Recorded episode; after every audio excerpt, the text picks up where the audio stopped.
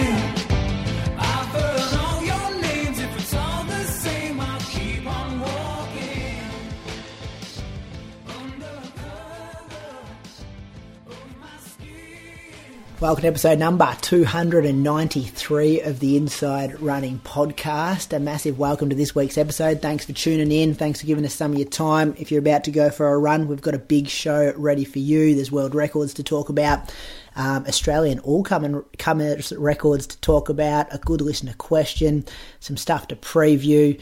Um, it's all happening in episode 293. Welcome to my co host. He's fresh. He's been on the beach for the last week, I think. Back in Victoria now, but been in Noosa. The only man we sent to the 2019 World Championships Marathon in Doha. Julian Spence, welcome you this week. Thanks, mate. You said I was fresh. What gives you that impression? Weren't you on holiday? Yeah, but I'm not fresh. Okay. Not fresh. I thought you, You might have just. Yeah, I thought this was a full on holiday, no work. You would have been good. Come back Yeah. refreshed. But you, kn- I travelled with a toddler, and and the toddler doesn't like sleeping outside like her set routine, so no sleep, or well, Okay. very little sleep for the trip, and then seven hour delay on the way home, with a no hotel to kind of rest at, like pretty pretty long day. So you get back at like midnight, and then you're up at 5 a.m. because the baby wakes up early. So all of a sudden you've got no barely any sleep again. Surely you understand this, don't you? You just travel by yourself now. Yeah, traveling with children is very difficult. I'll give you that. You'd have to like lug around all the stuff on the um, aeroplane and stuff. You know, Oh. the, you take the porta cot, you take the pusher, the pram. You got heaps of bags. Two hours on a plane from Avalon to Sunny Coast. That feels like six hours in like in other like normal time. Yeah, It's it's so hard, and I'll be honest, Bree does a lot of it. I'm not good at it, but I can. I'm still around, and it still just drains me so much. okay. But it was good. Good to get away. Good to be on the beach for a little bit. Got my got issues with like my feet and ankle being all arthritic, and then being barefoot for a week. Ugh, just all sorts of issues from that. Oh, I've never heard a bloke complain so much about being away on a holiday for a week. But anyway, I don't travel well. Let me introduce our other co-host. It's not Croaks. Croaks and I have done a swap this week. He's on road to Gold Coast, but it is someone from Canberra. Someone from Canberra that was in Tasmania yesterday when she set the women's 10k all-comers record. So I guess that's the fastest 10k road race ever ran on Australian soil. Her name's Leanne Pompeani. She was the Zatopek 10k winner and the World Cross Country representative. She ran 31.37 yesterday. Thanks for giving your time and welcome to the Inside Running podcast again, Leanne. Yeah, thank you. Thanks for having me back. You're Well welcome. um, done. I think that makes that makes two of us that aren't fresh today. Yeah, Yeah. yeah. You had a big trip home as well. It would have been nice though, coming home with a, a course record, um, some prize money. You get bonuses for those kind of times too, doesn't it? Come home a few dollars in your pocket. yeah, yeah, yeah. Richard was he was happy that I got the time, but yeah, sad that he had to pay me some more money. That's funny, isn't it? They always they, they love the big, great fields, perfect for marketing. They just hate when um, their bets don't come in. I was thinking that today when I was jogging though. Like they're paying out a lot recently. Like Jess broke it last year. We've seen Brett and Jack do it. You know, uh, Jack did the 10k and then Brett did the 10k. Brett did the half marathon. So the uh, the old course record bonuses are getting paid out pretty regularly. Do you reckon they get Yeah. insurance? It's good. I don't know. Not sure. Maybe. Yeah, just like I think they do because sometimes some races have done like million dollar prize if you Mm. break the world record. And um, this isn't I a reckon- million dollars, isn't it? Like an Yeah, extra I- thousand. But I reckon there's Yeah. like a um, there's insurance. We'll go, yeah, yeah, we'll back that in. Like we'll take a punt on that. Um, but yeah, I don't know.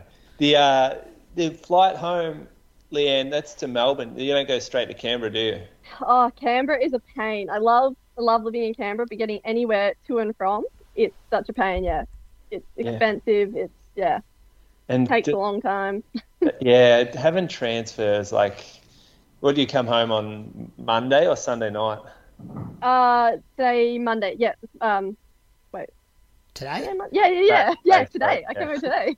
Jeez. There you go, listeners. Just fresh off the plane, off the back of that course record and all comers record. So we got you fresh. How you feeling? Are you still on a bit of a high or like it's all sunk in? Um, bit of a high. Like obviously, I'm proud of it. Um, it's just yeah. I mean, I think it wasn't too unexpected. To be honest, we were actually aiming for under thirty one thirty. So to come that close, like I'm yeah, super proud of it, and um, yeah, but just hopefully you can keep ticking it off and getting faster without getting too greedy.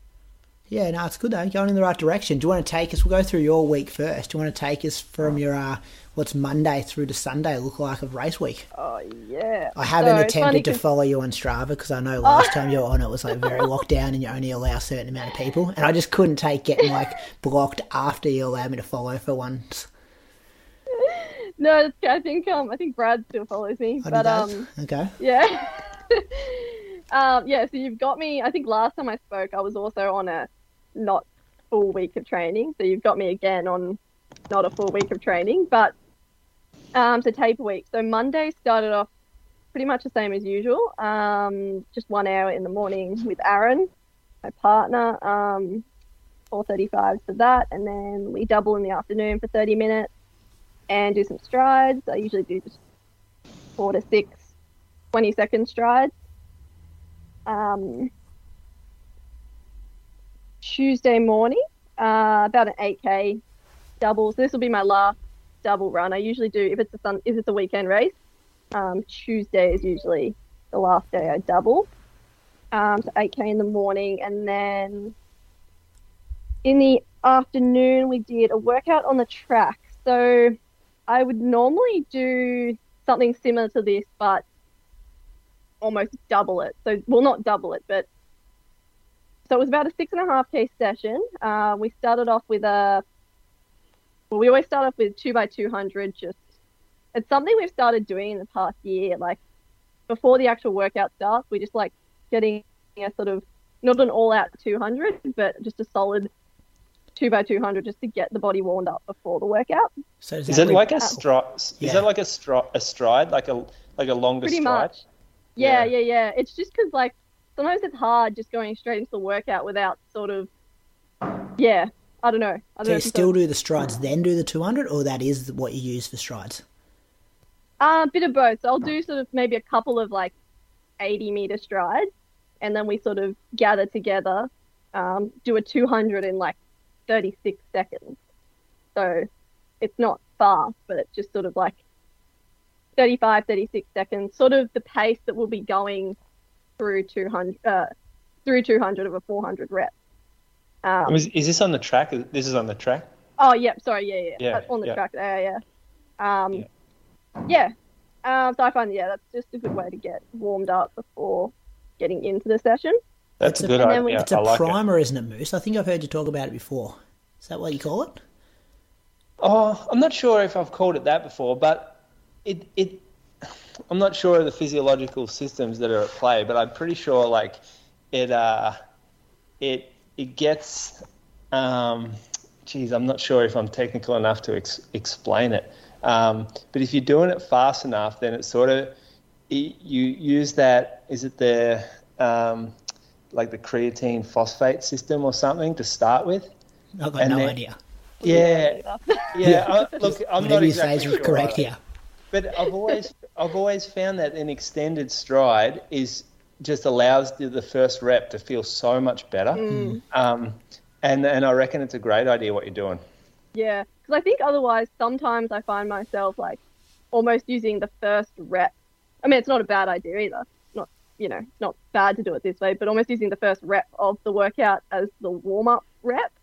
Whereas sometimes I don't want to be doing that. But um, anyway, yeah, the workout. Um, we just had one k in. Was very specific. it was three oh seven because that was three oh seven is the pace that I wanted to run um, on the weekend, just to sort of get a feel for it. So it was kind of like a, you know, the 1K shouldn't be too hard. Um, but yeah, so we did the 1K in 305. And then we just did one set of eight 400s on a 145 cycle. So I did them in, so normally I would do two sets of eight to 10 of these. So this is what, this is where it sort of just got reduced.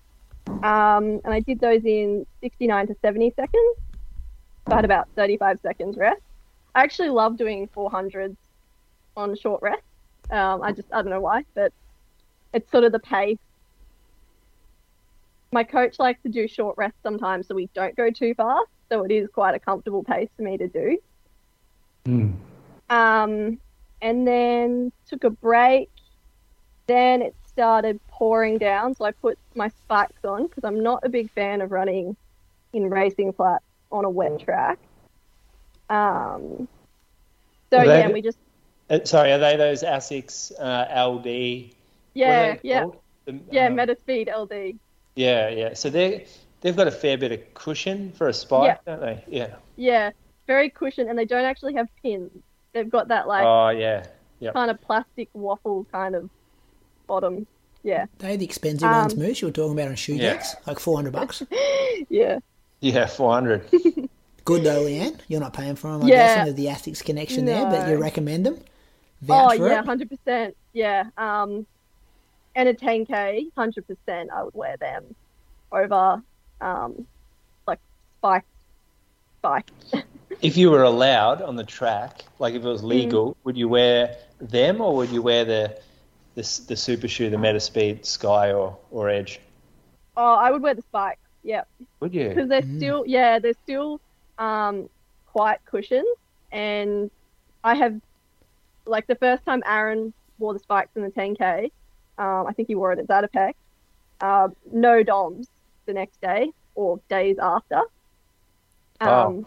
Yeah, something. Yeah, something about I don't know if it's pins that make the pins in spikes that make you sore or yeah, I don't know. yeah. Like if you get up more on your toes and you get sore Yeah, calves. I, I don't know. Yeah. Um, yeah, so I put spikes on, just did three 200s with just a slow 200 jog, and they were in 31 seconds. I'm not really, that's about as fast as I can go. I'm not, Pretty I I- fast. Still moving, yeah. I think, I don't think I've ever run under 30 seconds for 200. So, Neither have I. That's, that's um, weird. like if you think about what pace that is, that's what It's like 204 800. Do you reckon you could break 210 for an 800? oh, I don't know if I'd know how to run an 800, to be honest. just bang it the whole way and hope you got some Yeah. legs left in the last 100. Yeah, yeah. Um, I should do a 1500 one of these days, though. Yeah, it'd be interesting. I, I, I do need to get into. I'm just too scared to. Well, it's a pretty Um, competitive event, especially in Australia. Oh, You'd be jumping straight in there. no.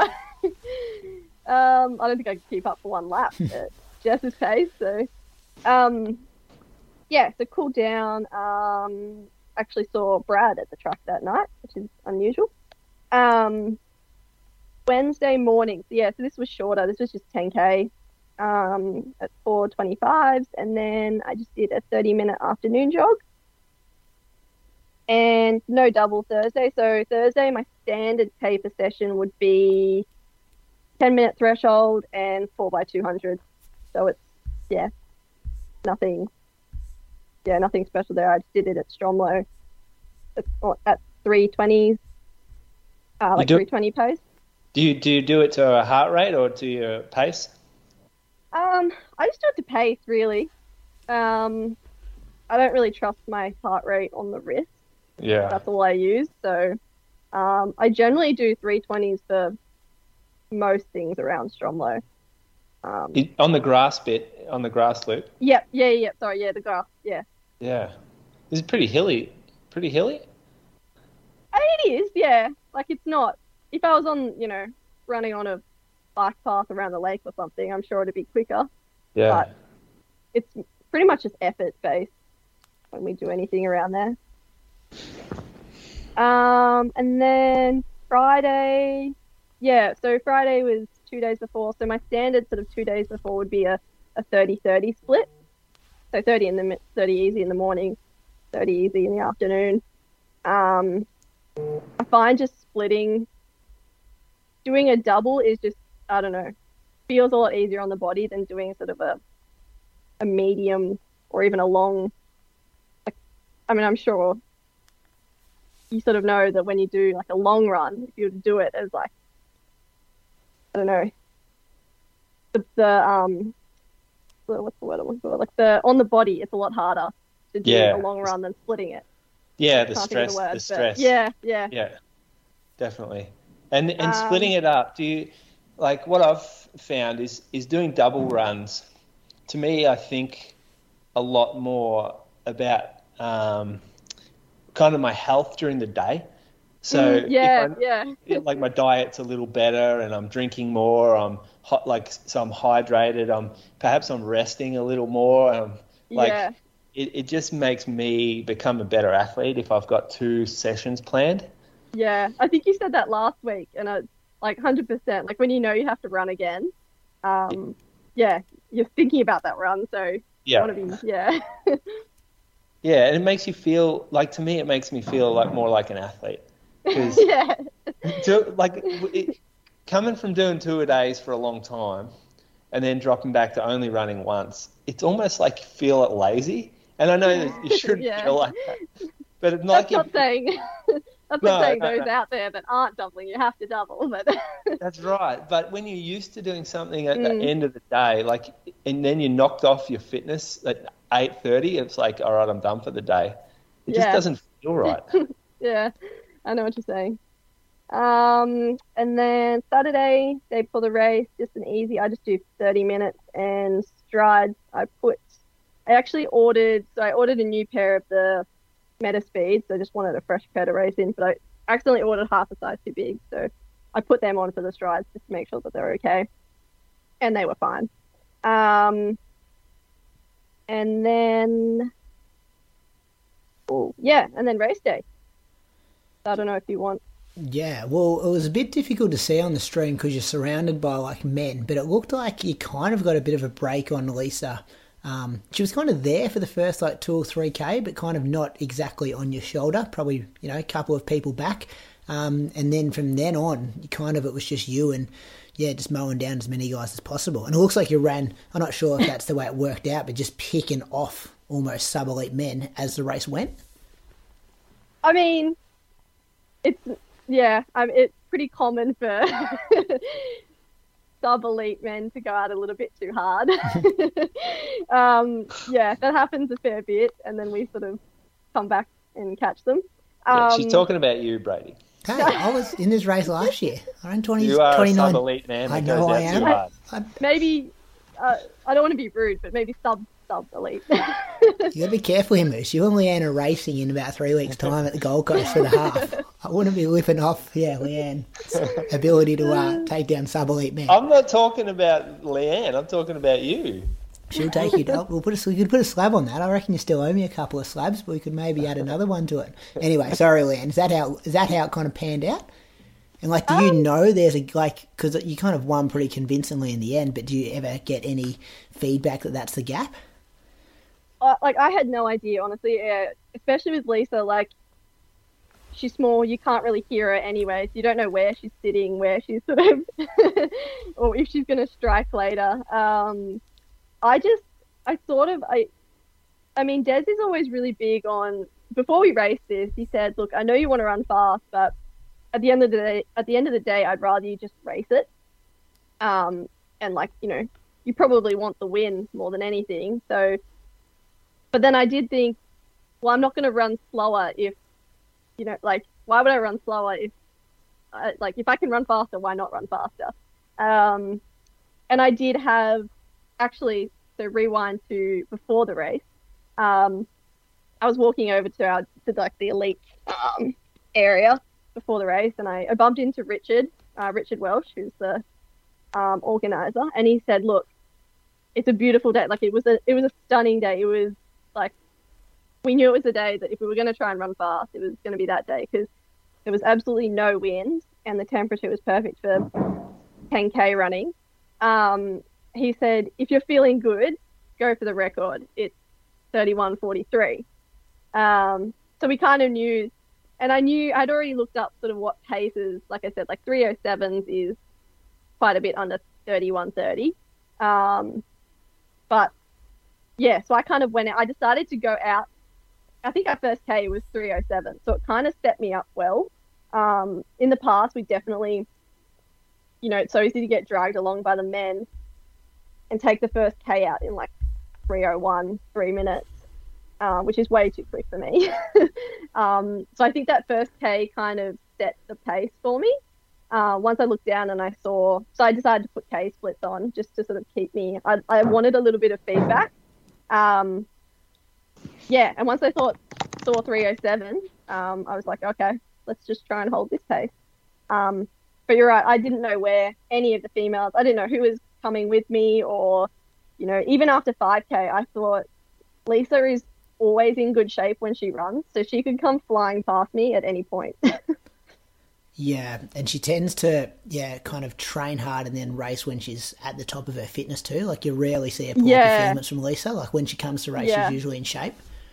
Yeah. So you, yeah. you look at the K's every time it beeps, or like you just uh, Um, occasionally. No, occasionally, yeah. I just keep it there just to sort of, um, and like I was planning to look at the clock. I think they had a clock, or even just look down at 5k just to see where I was tracking. So I really didn't know. Um, but yeah, totally forgot. Just not a bad thing. Um, and the four kilometer marker was actually missing, which was nice because I hadn't seen it for a while, and I thought, oh, surely, like this is a really long K. um, and then to see us get to the 5K, it's like such a relief that you'd actually gone further than you thought. Do you know what you But, went uh, through halfway in? Um, I actually did rewatch the race. I had a lot of time on my hands on Sunday afternoon. Um, it was about 16 minutes, Okay. but I didn't. Yeah, I didn't Negative at the time. split. I didn't know. Was it? Was there a headwind on the way out? Um, slightly, but I think it's slightly uphill on the way out. Oh yeah, yeah, yeah. You so, kind of got that dip. yeah. Have you ran at Launceston before, Moose? Nah, but I heard um on the I heard the commentators saying that it was a um it was a headwind and an uphill on the way out, like you said just then, Leanne. Mm. But Yeah, is the yeah. 10k course like go out halfway of the half marathon course? Is that how it works? Nah. The the probably Mm. the last five k of the half marathon course is where the where the ten k goes out and back. Oh, okay. Yeah. But when we say hill, we're talking like a Chukamoama Hills here. Like it's not. It's definitely not a hill. Yeah, Yeah, it's yeah. just a, a very slight incline. It actually looks on the stream. It looks way hillier than it actually is. But yeah, it's yeah. very. It's a great course when it's um, when it's not windy. But you can Yeah, imagine and what it's I like when it's windy. hmm. You got headwind and a huge tailwind. Yeah, and um, yeah, like I said, like I think, I mean, a lot of people ran quick yesterday. A lot of PBs went down. Um, yesterday was the day. Like I just wanted to take advantage of the good weather and yeah, feeling good. So So good. Um, did could you do you reckon you could have gone faster? Do you reckon you switched it off a little bit towards the end, or you? um, yeah, I was sort of thinking about this. Like, there's probably a little bit more room. Um, I think, as in to have gone faster in parts. Um, yeah, obviously coming towards the end, there was sort of no pressure on me. So maybe, yeah, maybe there could have been some room for. Um, in saying that, like I was, I was sort of thinking about last year's race. So last year's race was when Jess Stenson ran 31.49 for the record. Yeah. Um, and a massive difference between my last kilometer last year and my last kilometer this year. Because I think we, the first 5K of both years was the same, but just the difference was I think my last K last year was like close to a 320 because I blew up pretty hard, whereas this year it was a 306. So Yeah, just wow. a big difference to be able to hold, yeah, hold that pace. Sure, you're like designated pacer as well. Like I had a bit of a laugh when I heard the stream. They were like, "Oh, the females don't need a pacer because there's so many sub elite men in the field, but they can they just get in the way most of the time. Probably, as you said, don't pace you. Like they were kind of saying you don't need one because they just they just sit on perfect pacing from those guys, but they could be a mm, hindrance more than a help.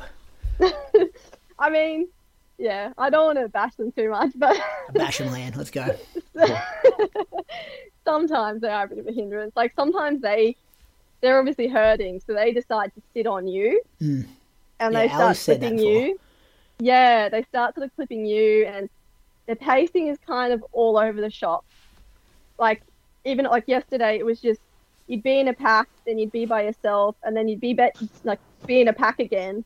So you don't know if it's you that's changing the pace or yeah, it was a little bit all over the shop, but um, definitely would much rather have that many people just around rather over no one. What about elite only women's race Moose? Do you reckon we'll see it sometime? Like just send ten of the top ten seed women off.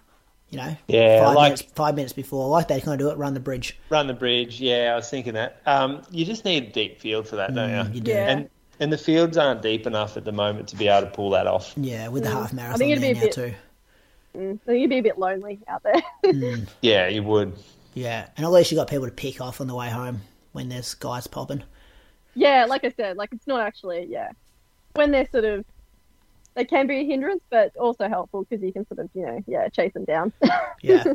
then what happens? Um, yeah, it was a bit of a late start. I think like up past ten or ten fifteen for the ten k. Like, what's the rest of your day look like in Tassie? You get out for a shakeout run in the afternoon, or go to the pub, or what do you do? Um, yeah, I did. I did an eight and a half k cool down, which is I wouldn't normally bother even yeah going half that far, but um just because we got the half coming up in three weeks, just sort of want to still get a few k's in. Um, that was all dependent on how I was feeling, and yeah, honestly, not much. I bumped into Richard's crew; they were all celebrating. Um, so I had to, had to sit down and chat with them for a bit, but apart from that, just just rest. I didn't get out for another jog. Yep. And now between now and um, Gold Coast, just train or any other races? It's going to come around quick, Yeah. isn't it?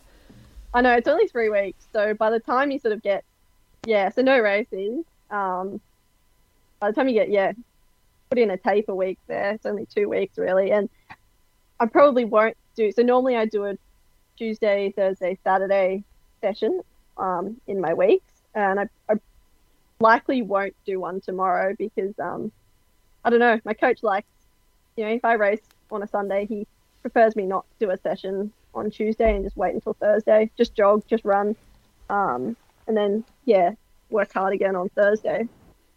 You'd be nodding Um, along, along to a lot of this, wouldn't you, Moose? Some smart training.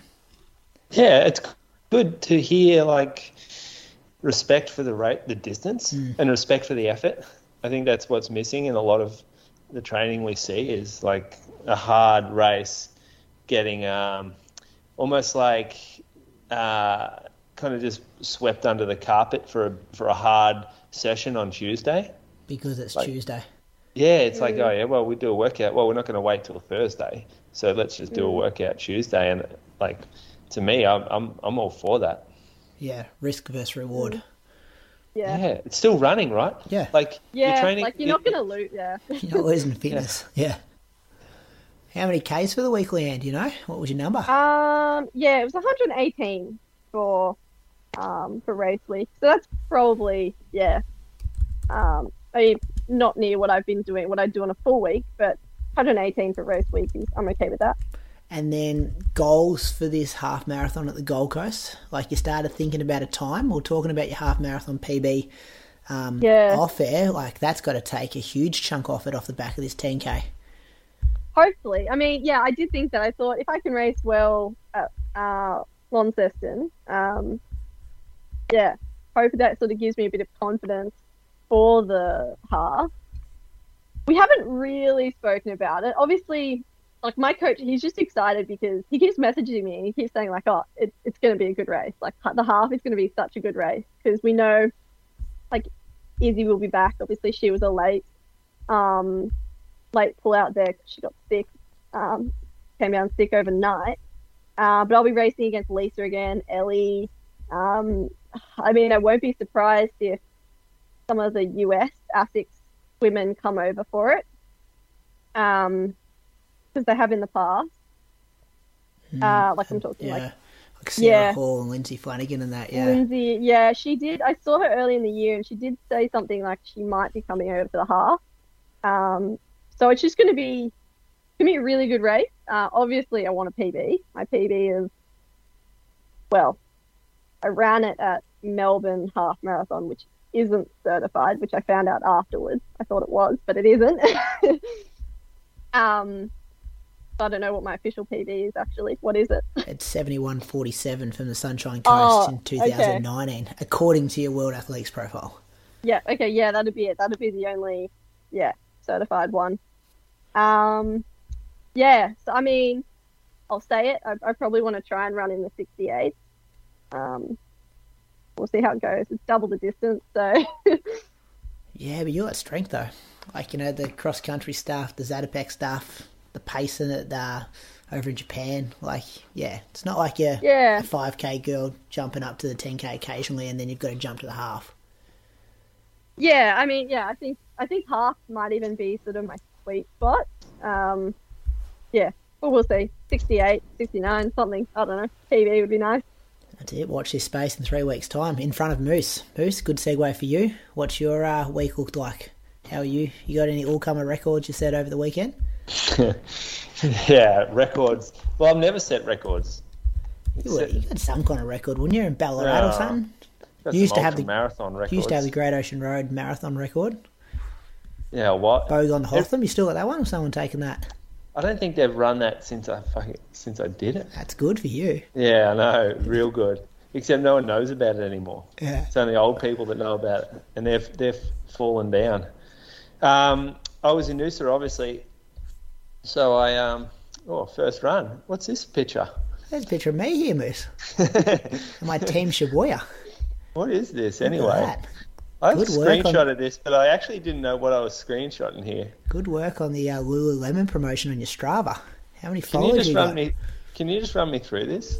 This was um so for the listeners who aren't on Patreon because I explained this on Road to Gold Coast Oh, did last you? week. See, Yeah, I haven't listened to it yet. I went over to Japan with Lululemon for like this Asia Pacific. Um, it was called a Stride event, so it was pretty cool. There were six Australians who went over from Australia, and geez, they looked after us really well. And we kind of the whole weekend was based around this run experience from one side of Tokyo to the other. It was like six or seven k, and they put us in like random teams named after suburbs in Tokyo. And this photo that I'm looking at is the team I was on, Team Shibuya and there was a lot of um, posing for photos, stopping for photographers along the courses. Very much, you would have, um, yeah, found it difficult, I think, to pose for that many photos.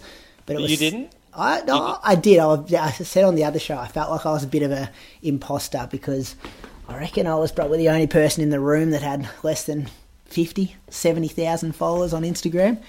and um, yeah, being a school teacher from Echuca Moama with my like little 3,000 following I have on Instagram, um, yeah, I definitely felt like a bit of a fish out of water, but very grateful for the opportunity to travel to Tokyo and kind of um, yeah be a part of this event because it yeah they looked after me so well. I was saying on the other show like flew me business and we stayed in an awesome hotel and um, you know got a few like presents and stuff along the way and I think in the past these kind of trips have been reserved for like influencers and models and people in the fitness industry. Um, so I was kind of grateful that they took a common man, blue collar runner like me, Moose, and here you are taking the piss out of me with this photo on your Strava.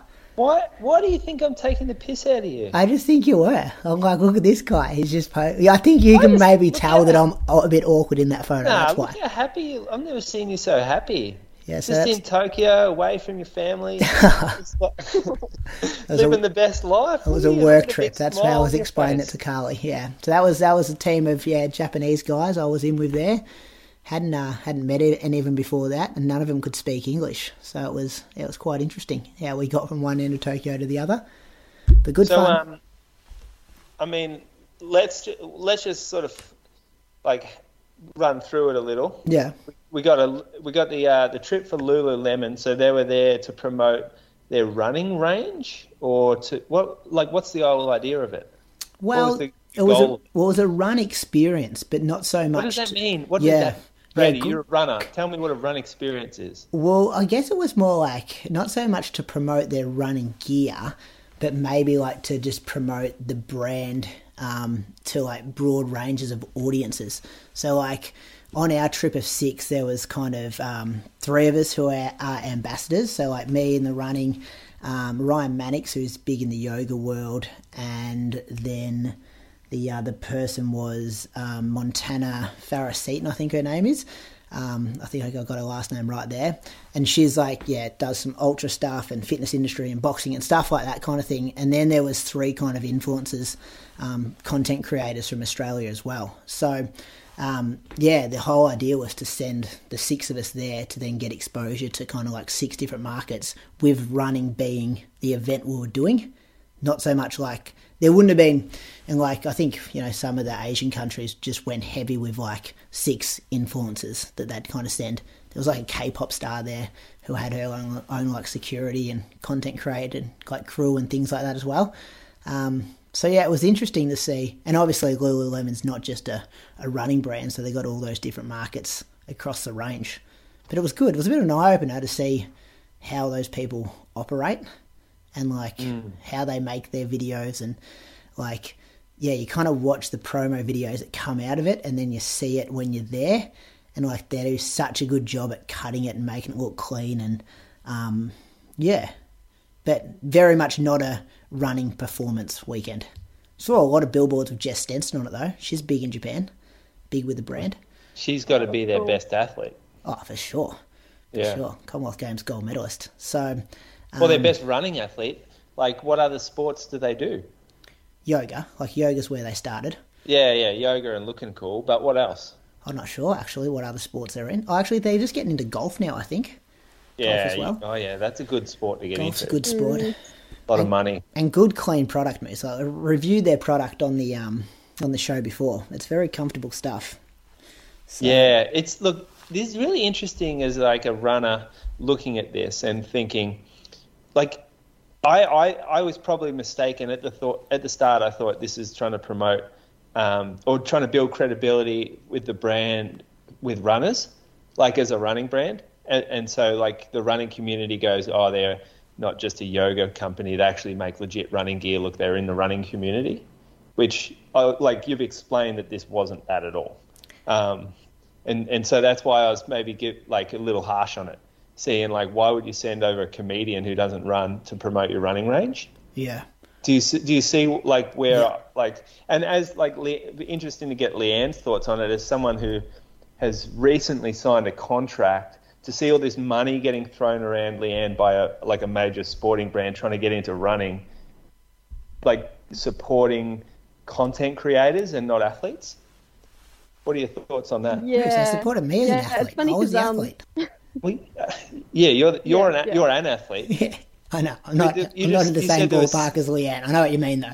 There was six of Yeah. them. There's six and of You them. were the only athlete. Yeah, I mean, just going back to um, athlete, probably the only other athlete I think of when I think of Lululemon is um, what's her name? Steeple Squiggs, Colleen Quigley.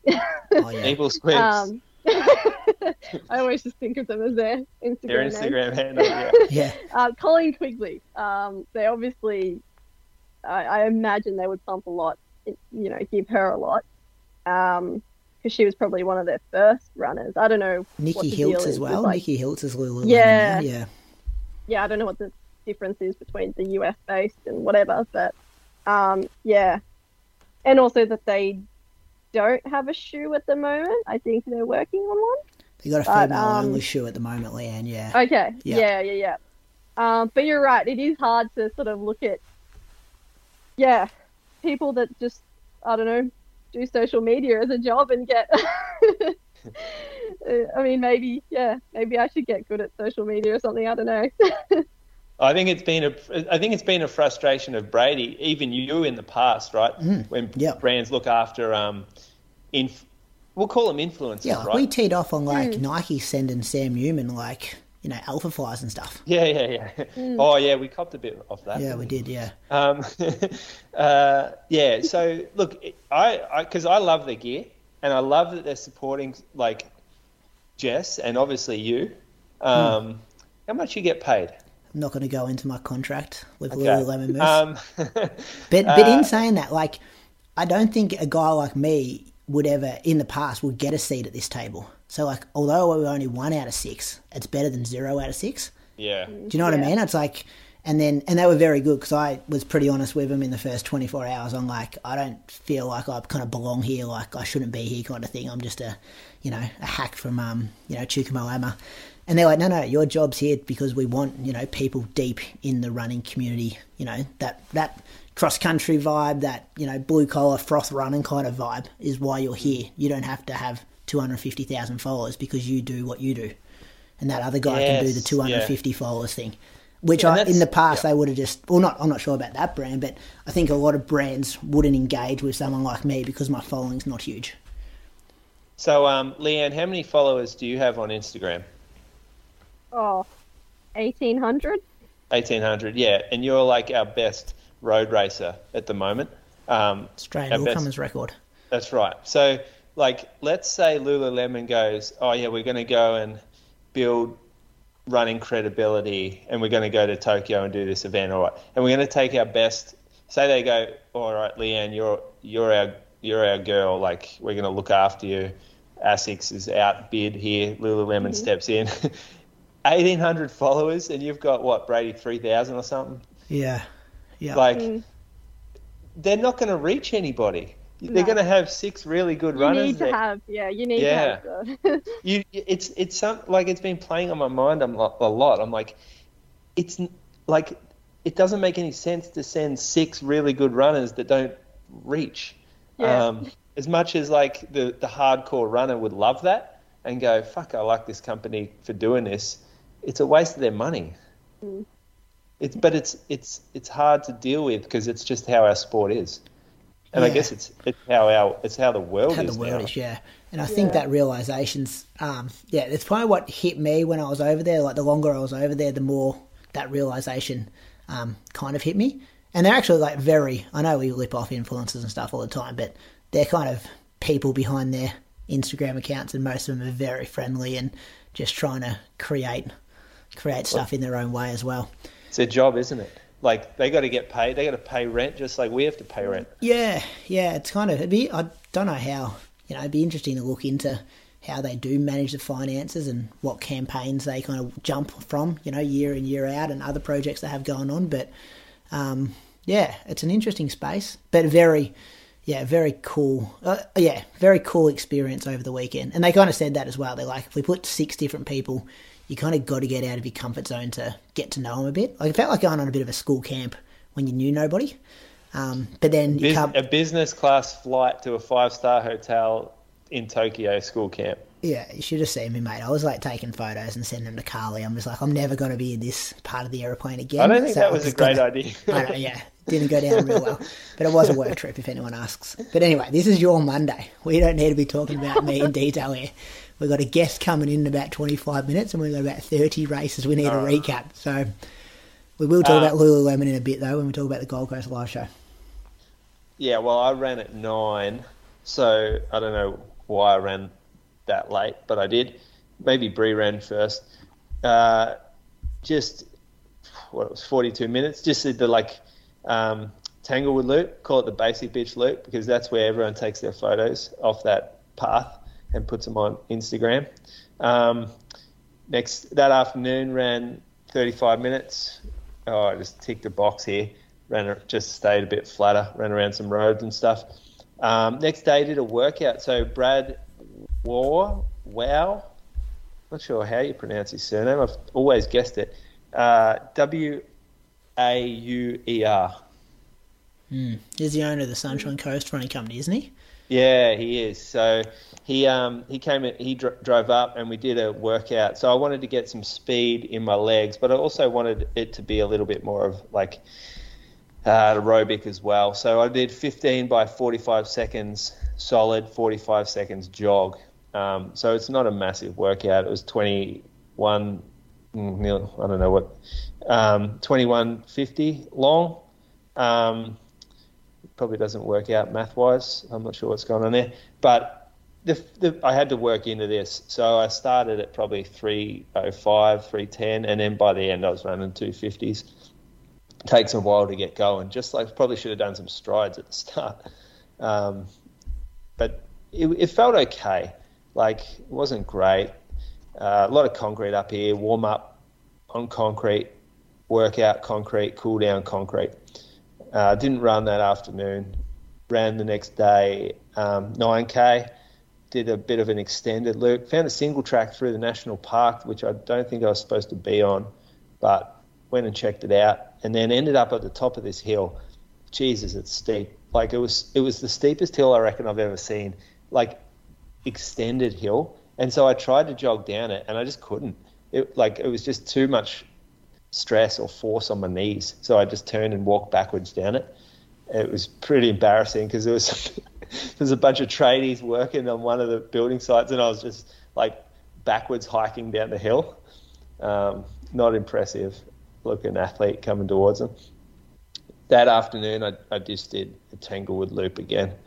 Uh, then I did a uh, longer run. Well, for me, it was a bit longer 14.5k through the park, down to Sunshine Beach, and then back through the, the back end of kind of sunny Sunshine Beach and, and Noosa. Um, actually, Mona said, like said, if I found the wooden paths, I hadn't. I definitely hadn't found the wooden paths. I'm not sure what he's talking about. I did a workout the next day. Alex Harvey, he's a guy who used to work, live in Torquay. He's moved up there. He was second in the half marathon to Kieran Perkins at, at Noosa like two weeks before this, I think it was. Um, he was doing a workout. He was doing a threshold. I thought I'd jump in to that because he he was going to do a double threshold day. So the first workout of the day was supposed to be pretty cruisy, um, but he decided to do a, just one workout for the day. Um, so we probably he went a little harder on his last reps anyway. We just went up and down this one road, so it's 2k down the road. So we did 2k reps. Um, first rep was 316 316, 320, 317, 318, but it wasn't threshold. Like my heart rate got up quite a bit higher than threshold. Uh, pretty much on every rep, I reckon I went over.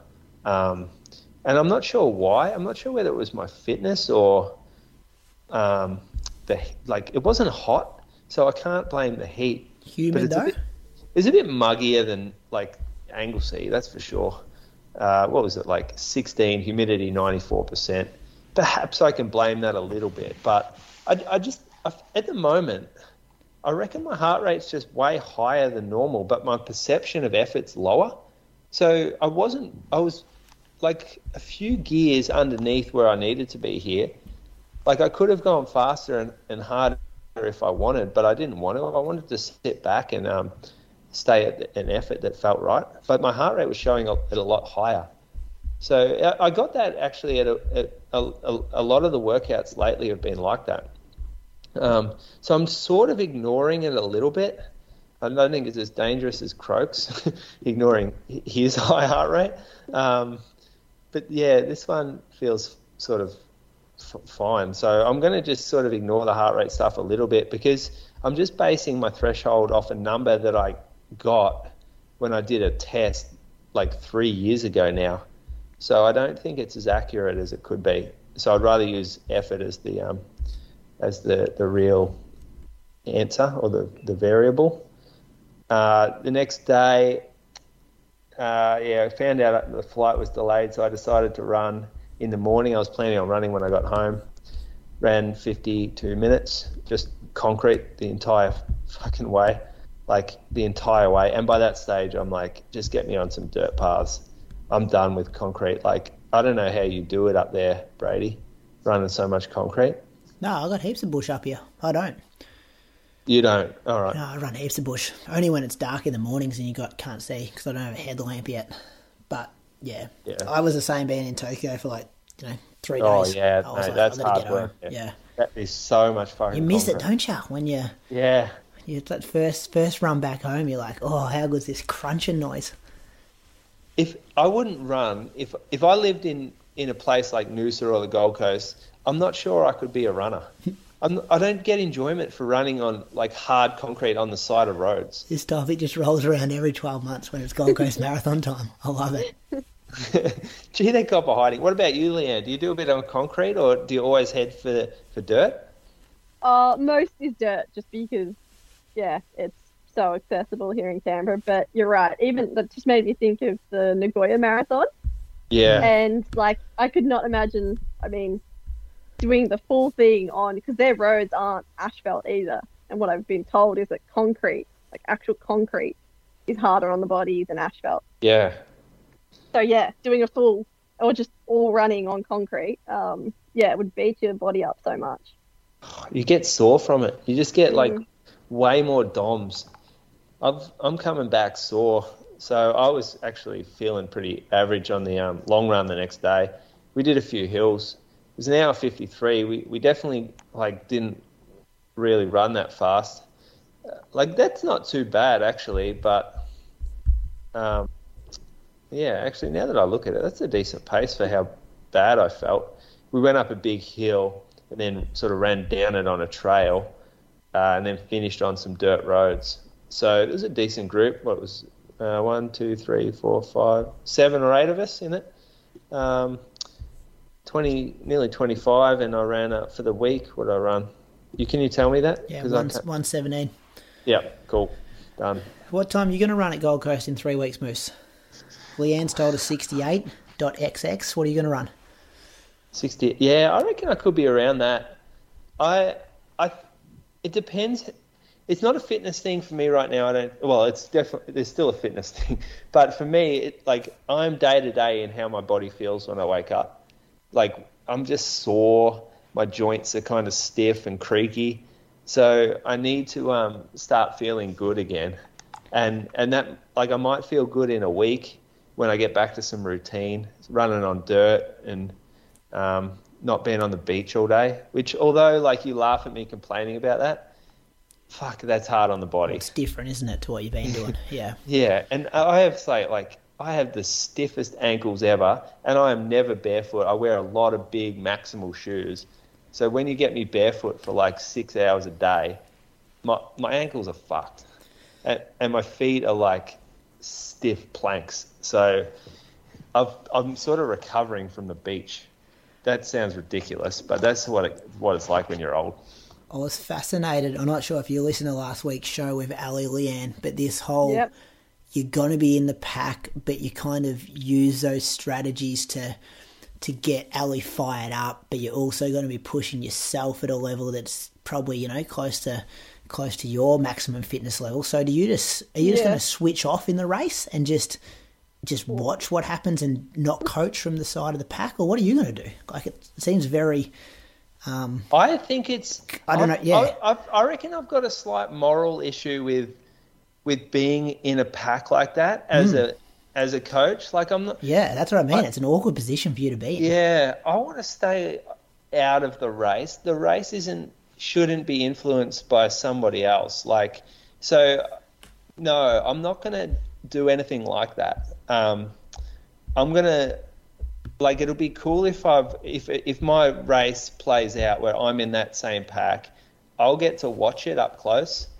But I'm not to do any like I won't play any part in pacing or anything like that. So I'll I'll just like to watch, um, and I mean if Al, like I don't I don't know how my fitness will be. I might not even be able to keep up. I'm just really interested in in in watching the race from close. That sounds interesting to me. And um, if if the race goes out as what Leanne predicts it will, with that sort of with that sort of pace, then I'll be struggling off the back to keep up. It's Gonna be fascinating. You'll be recapping the, the live show, so that'd be something to look forward to. Yeah. I'm gonna whip through this week real quick because it's gonna be a big show. Otherwise, um, Monday complete day off. We landed back from Tokyo at about 9:30 a.m. in Sydney. Then I didn't get back to um, Echuca till about 4 p.m. So picked Hudson up from daycare, which was good because he wasn't expecting me. So good to see him um, after being away for a couple of days. Tuesday, I did the old Kenyan fartlek, 20 times two minutes quicker than marathon pace, one minute float. So I kind of hovered around 312 pace for the two minutes and floated for uh, the one minute at 340 pace, which gave me 60 minutes at 318s. I've Done this workout a bit over the years in a marathon block, and it's one of those ones if you if you get it wrong, you kind of blow up pretty quick, and you can just never recover in those one minute efforts. Um, and because I'm kind of, I don't think I'm, I'm building fitness, I suppose. So I'm kind of um, just dialing back how aggressive I do workouts at the moment, with the main focus on just trying to finish them. So that was my goal to just whatever happened, complete the whole hour. And I had this like 15 minute loop, which I just did four times, and it actually was pretty good. Maybe having the day off completely. Um, Monday was good for the legs, felt good. Um, yeah, no blow up. Like a good sign of this workout is the last 15 minutes was just as hard as the first 15 minutes. So I was happy to get that done. 7k in the afternoon, Tuesday at 436s. Wednesday I did 14k in the rain at 435s, and then after work I did 7k on the treadmill. Ran on the treadmill a bit in Japan, and kind of like the um, the heat gains you get on the treadmill. And it was hammering down rain outside, so I just thought, you know what, I'm just going to go to the gym, run the treadmill for 35 minutes. Um, so that was good. Thursday, easy 12k in the morning at um, 428s, and then 10k and strides after work at 427 pace. Friday, I was doing a workout Sunday, so probably too big of a gap between the Tuesday and the Sunday. I didn't want to go in too fresh for the Sunday. I wanted to like hit it with some fatigue in the legs, but I also didn't want to do another big workout considering my Tuesday and my Sunday was going to be pretty big. So I did like 20k, kind of like steady. I averaged 344 pace. Um, yeah, it felt alright. I don't mind that steady jogging. Croaks kind of talked me into it a couple months ago. And once you kind of lock into it, it's quite, it just makes 20k go super fast. Because it's like, usually I'm jogging along at 430 pace, but you do it at 344 pace. You're like home 15 minutes earlier. So that was good. 7k. What's the, um, this, the, the, the pace, right? Hmm.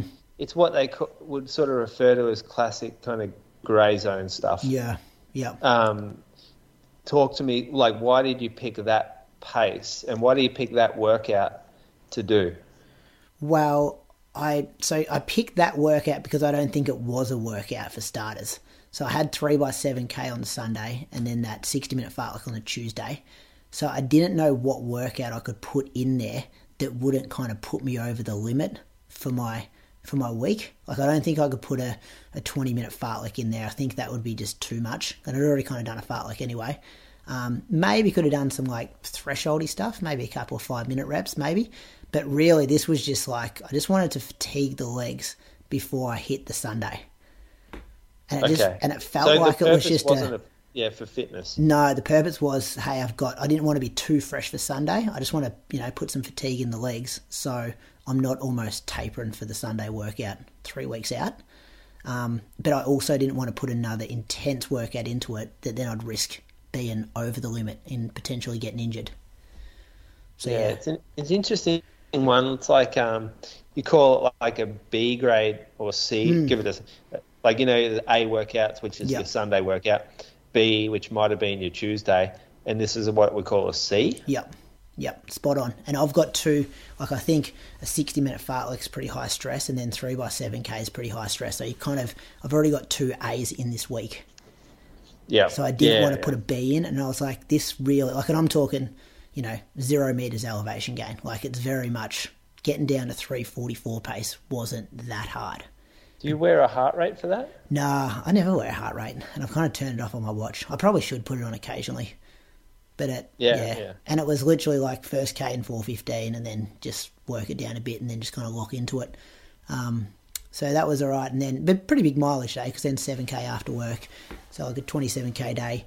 Saturday did the sixteen K and seven K double, and then I did three by seven K at what I'm calling goal marathon pace, like breaking 220 pace. Um, so like that 318 to 319 kind of K pace with 2K float around 340s.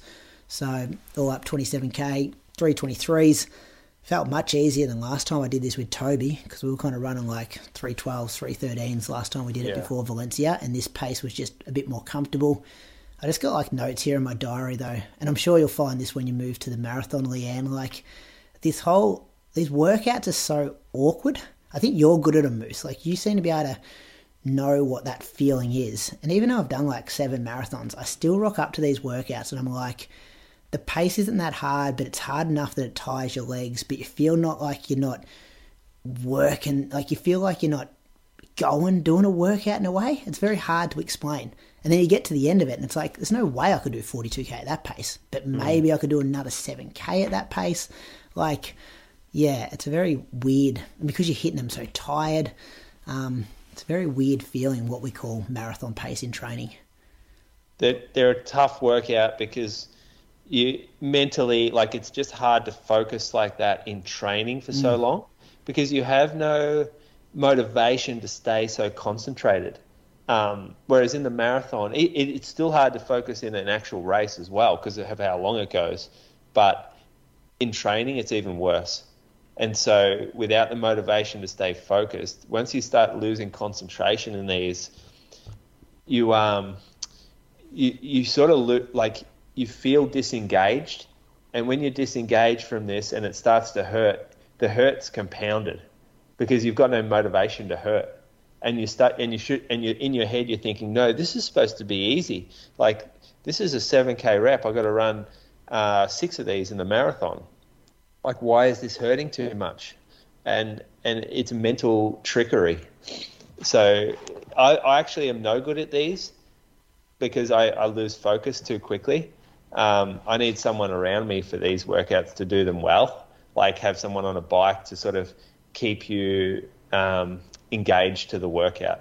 Whereas Yeah, these solo are very difficult.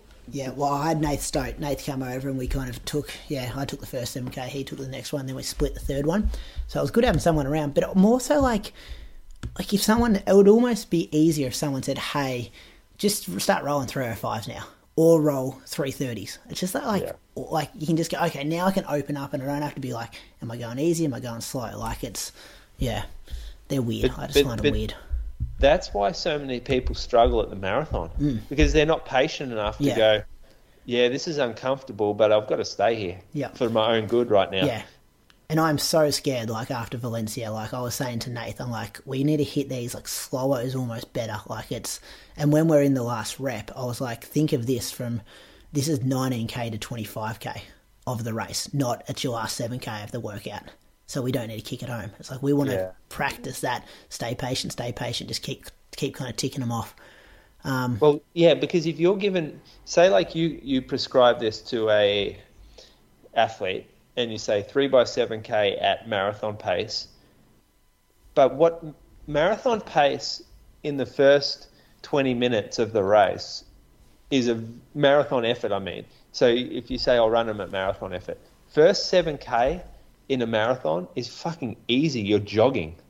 Whereas if you say the, the last 7k of a marathon is that marathon effort, that's really, really hard.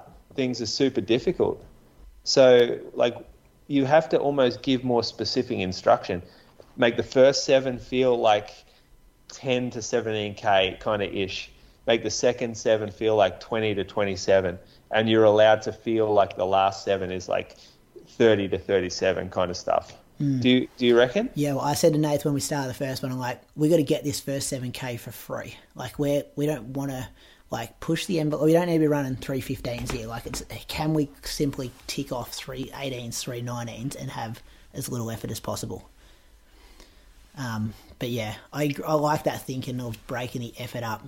Um, what the different reps are because that's kind of how it feels. Because the mental fatigue Yeah. that comes in in that last rep as well, because you kind of know it's the last rep.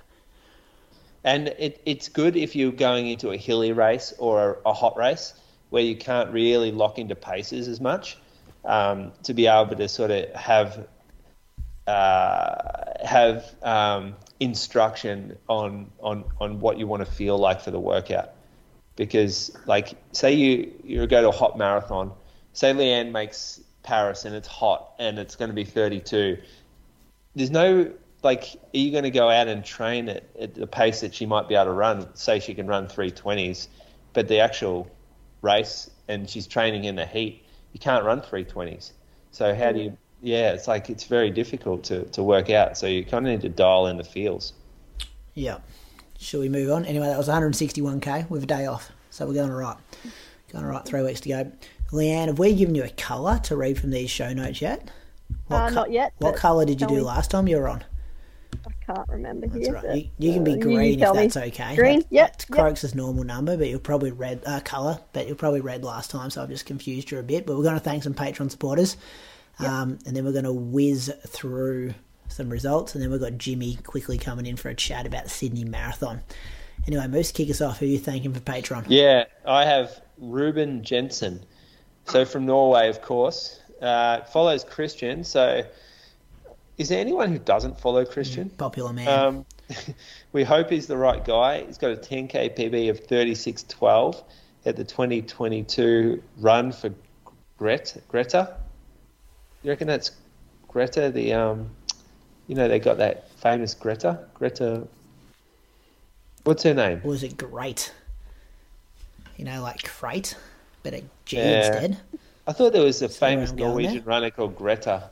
Um, anyway, part of it's part of the Oslo Marathon, and he is the chief operating officer. Yes, yes, and co-founder at Ax as Axes. Axes aims to contribute to the increased competitiveness of businesses through data-driven business development and innovation. Fucking hell! All right. Smart. That just went in and out. yeah. what does that do though? Like, imagine introducing yourself saying, "Oh yeah, we uh, we contribute to increasing competitiveness of businesses through data-driven business development." But yeah, Greta Waitz, you're thinking of Moose. Greta Waitz, yeah, Silver medalist at the LA Olympics, gold at Helsinki World Championships over the marathon. very good runner. What's that? Six by world cross country gold medals, two bronze. She's good. She's a real deal. She's won New She's York very good. Marathon one, two, three, four, five, six, seven, eight. She won New York Marathon ten times, nine times. She's the goat of New York. Yeah, London twice, Stockholm once. You reckon this event was for her? I Run think for so. Greta? I'm putting two and two together. Yeah, I reckon we'll nail that. Who are you thanking uh, for us, Leanne? Um, Joseph Holton um, from London. Is that what that's saying there? Yeah, that's what I'm Um, going with. 1526 in March at the Friday Under the Lights, 5k at Battersea Park, um, 32.43 at the 2022 ASICS 10k, and uh, 70.08 at this year's Cambridge Half, and 2.30, 2 hours 30, 48 at the 2022 London Marathon. Runs for Fulham Running Club and he might be program lead at EFT Utilities Group, gas and electricity. Another smart title, isn't it, Yeah, from mate. Joseph? Yeah. He's in the office. He ain't a plumber. He's not an electrician. Um, so do you like look at those times? What's your PB for 5k, Leanne? Uh, 15, 19. All right. So look, Joseph's not far off that, but geez, it backs off as he gets Yeah, longer keep out. sort of, yeah. Yeah, 230. You wouldn't be happy with 230, would you? Oh, oh. Look. I wouldn't want to retire with a two It's not bad running. though. That's good running. I'll tell you about a blue collar worker, of Moose. Samuel McMahon from Cherrybrook, New South Wales. Real blue collar job because he's a primary school teacher. Oh. And also a freelance cricket coach with cricket appeal, which is pretty common because teachers get paid so little in their wages. You've got to have another job to be able to support your Side mortgage hustle. and things like that. Yeah, so a bit of a side hustle. Studied at Macquarie University. Couldn't find many running results on him, but there is a Samuel McMahon who has a best of 21.17 at the Southern Highlands Botanical Gardens Park Run and has also run 44.32 at the 2022 Blackmores Bridge Run. So I hope that's you, Samuel. And um, a massive thank you for your Patreon support.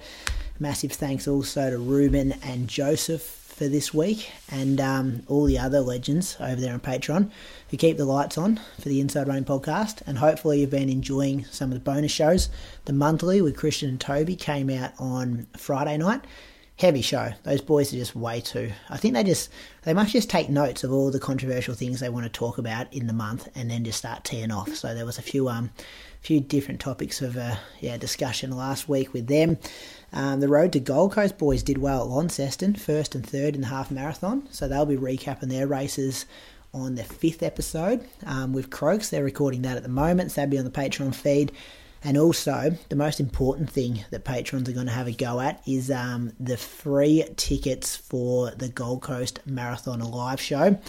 So, it's a bit of a live show powered by Lululemon, what we spoke about before. It's going to be held at the QT, which is the race hotel moose. You'd be in the QT, Yes. wouldn't you? Is that where you're staying? No, I'm not. No, You're no. not in I'm, there? I'm at the Sail Ho- No, what is it? Uh, Star Hotel, Oh, whatever you're at the is. casino. Yeah, okay. Yeah, Yeah. I'm at the casino. Yeah. QT is a legit ven- venue. Um, so Awesome place. Yeah, awesome place. You can hear from Brad Brady and Julian and surprise guests about how their race pace days unfolded across the weekend. And after the live show, there's a bit of a connect and celebrate event. So, following the podcast, join the Lululemon Clubhouse on the QT rooftop to celebrate the weekend with food, drinks, and live music. Um, so it's going to be good. It's going to be fun. I was talking to Georgia from Lululemon when I was over in Tokyo, and she said she went on a site visit, which I thought was very professional. Moose that they she flew from Adelaide to Gold Coast just to Not check short out, of cash. Not just to short of just to check out the venue for the live show, and she showed me some videos, and it looks absolutely amazing. So, tickets for Patreon supporters. This show comes out on Patreon on Monday. Tickets will be available to you on the Tuesday, and then the show goes out publicly on the Wednesday, and tickets will be available to everybody else on Thursday evening. But I wouldn't, yeah, waste too much time get nabbing a free ticket because I think they'll go pretty fast. It's going to be a good event. It always is up the Gold Coast there, um, and yeah, it should be a good celebration afterwards with a couple of beers and just recapping the weekend. It's always fun doing these things in public, Moose. It should be good this year Yeah. again. Yeah, no, they always are good. They like the Melbourne one last year, Gold Coast last year as well. You get a good crowd and you get good guests. Yeah, good guests, It's nice good to people. get someone like. a bit- It's good to hit up people that have just had great races to come in because they're always so up and about. Oh yeah, Um, they were asking me who are the guests going to be, and I'm just like, we like to see the results first. You don't want to book a guest and then it's like, oh, they've had a shocker. Yeah. So Leanne, keep that in mind when you're at the 18k mark. Oh, I Yeah. mean, this sounds fun. I, mi- I might have to. Uh, We got a ticket Yeah, for you, hope- Leanne. We got a ticket for you. hopefully, all you, the tickets there. Aaron. We got a ticket for you and Aaron. We'll hold one for you. Oh, thanks. That'd be good. Yeah, nah, it's going to be good fun, and um, we'll all have different stories. I'll obviously be in the marathon, Croaks in the half, oh, pace in the full marathon, sorry, and then you in the half marathon, Moose. yeah, we'll see. Let's hope we get there. It should be good. I'm going to go to Jimmy now. You happy with that? Jimmy Yeah, you got- Constantine yep. from the Sydney Marathon. Just, uh, just going to add him in now. If you want to quickly just give him an intro, Moose, while I talk about him, he's got a new job. Did you know this? Listeners would No, be I did know this. Yeah. listeners would be familiar from his role at the um, Athletics New South Wales, but now Yeah. He works for um, he works for Pont3, so he's a digital marketing manager and Sydney Marathon. He's the main man there now. He's Oh. the big dog. I don't know if he'd be the main man. I'm not sure how Wayne Larden would Pretty um, sure he told us he was the big dog there now. how Wayne Larden would feel about us calling him the main man of the Sydney Marathon. But Jimmy, I think I've got you there. Welcome to the Inside Running podcast again. Moose was just saying you're now the main man at the uh, Sydney Marathon. Congratulations on the job promotion. certainly not the main man, Brady, but um, thanks so much for having me. It's, it's great to uh, to have a chat, and uh, yeah, very exciting times with Sydney. Hey, it's good to have you. Good to hear your voice again. I don't think we've spoken since maybe um oh maybe it would have been Bathurst, wouldn't it? You had a bit of a role to play up there that weekend, or a bit of a role, Yeah. pretty major role. Yeah, I was I was just in the media team, so I was actually working a little bit uh, alongside um, Athletics Australia just to just to help out with um, some of the, the media ops stuff, but, which was a great experience. It was great to see all three of you in the same location. Don't see that very often, so um, yeah, that was a, that was a fantastic weekend, and, and really thankful for that opportunity. It is pretty rare. We got Leanne Pompeani here on, on the show as well, filling in for Croaks this week. Jimmy, I'm sure you would have seen her result yesterday. I certainly did. It, super impressive run that was. I'm sure she's recovered well. She always does. So, um, g'day, Leanne. Good to Hello, good to hear you. hello. Jimmy, when does it get to the stage when you start um, teeing up the elite athletes for the event? This is one of the questions for a bit later on, but um, because we've got Leanne here, she's an elite athlete. Like, when do conversations start happening about putting the fields together? Yeah, that, that's a really good question. So, in terms of the um, international athletes, they are all but locked in at the moment. Um, I can, so with, without giving away names, I can say that the contracts are being um, finalised as we speak. Um, so they're the real uh, big names. So we're talking sort of, you know, top five, top ten athletes um, ranked in the marathon in the world. Um, In the which is world? extremely exciting. crazy. So yeah, so that that's Moose just um, fell off his seat, Jimmy, I reckon. Top five in the world. Let me just jump on World Athletics. So No, so, so I, like again, I'm, I'm not going to give away names, but um, De- De- Destination New South Wales has put in a lot of time and, and, and resource um, to be able to secure some incredibly exciting names um, for the event. So uh, they, they will be announced in a couple of weeks' time. So I'm not going to give them away now, but um, it, th- we're talking some really, really serious athletes coming along um, from uh, fr- fr- from Africa. Um, probably goes without saying. So that that's really exciting. In terms of the Australian fields, um, we do have two very big names. I don't know whether they've gone public yet, um, so I probably can't mention now. But um, think of two of the, well, the two of the best marathons we have in Australia. They will be lining up as well. So um, Two best ever? exciting. A man and woman, or two of the same gender? Uh, correct, yeah, ma- male and female. Two of the best marathons in Australia will be lining up. Yep. two of the best, or two the two best? Uh, I'll let you decide. Oh, Jimmy, I thought you were the big dog, mate. You can tell us stuff. man. you are being recorded, just as a disclosure. I, I just don't want to get uh, wrapped on the knuckles at 9 a.m. tomorrow, guys. Hey Jimmy, there's no um, ev- you're throwing everything at this, aren't you? Like you kind of see the promotion around it. I know a lot of elites are kind of sharing different things on their Instagram stories, and the the tilt. And you guys have been good to work with us in promotion. Like it seems like this is a fair income attempt at being a world marathon major. It, it is and it has to be um, to, to uplift. And it, this this could have gone to Melbourne or Gold Coast as well. I think Sydney, um, just with the iconic stature of the, the city itself, you know, the, the Harbour the Opera House really is. It, it doesn't get any better than that in terms of a, a destination or a tourism component. So uh, we're, we're really lucky to have this opportunity with, with the Cairns City over three years. This is the second year of three. Um, but but we have to throw everything at it. Um, we, we have to increase the numbers. We have to get people and, and the city and this, this you know Australia as a whole behind this event because uh, we're simply not going to be able to make um, you know meet those marks that Abbott World Majors uh, have in, in terms of the criteria to hit. So um, it, it's it is a big ask, but I can say that the, the team is um, it's been phenomenal. I only started a couple of weeks ago when I at um, Pont3 working on the event. They're the um, deliverers of the event, but it's such an amazing workplace to be part of, and there's so much experience. Um, you know, sort of led by Wayne at the helm. Um, there's a lot going into it. That's that's time, that's money. Um, the staff has increased. Uh, sorry, the staff has doubled over the last six to eight months. So yeah, we are absolutely throwing everything at this thing. Yeah, Jimmy, I, I, I got a question. Sorry, mate. There you go. Um, so, when you look at like a world major, what are the like? You've obviously done research, I'm guessing, into uh, what the determining factors are for a um, a general punter to, to go to a race. Um, so, like, why would someone pick a certain race to do over another? What what are they?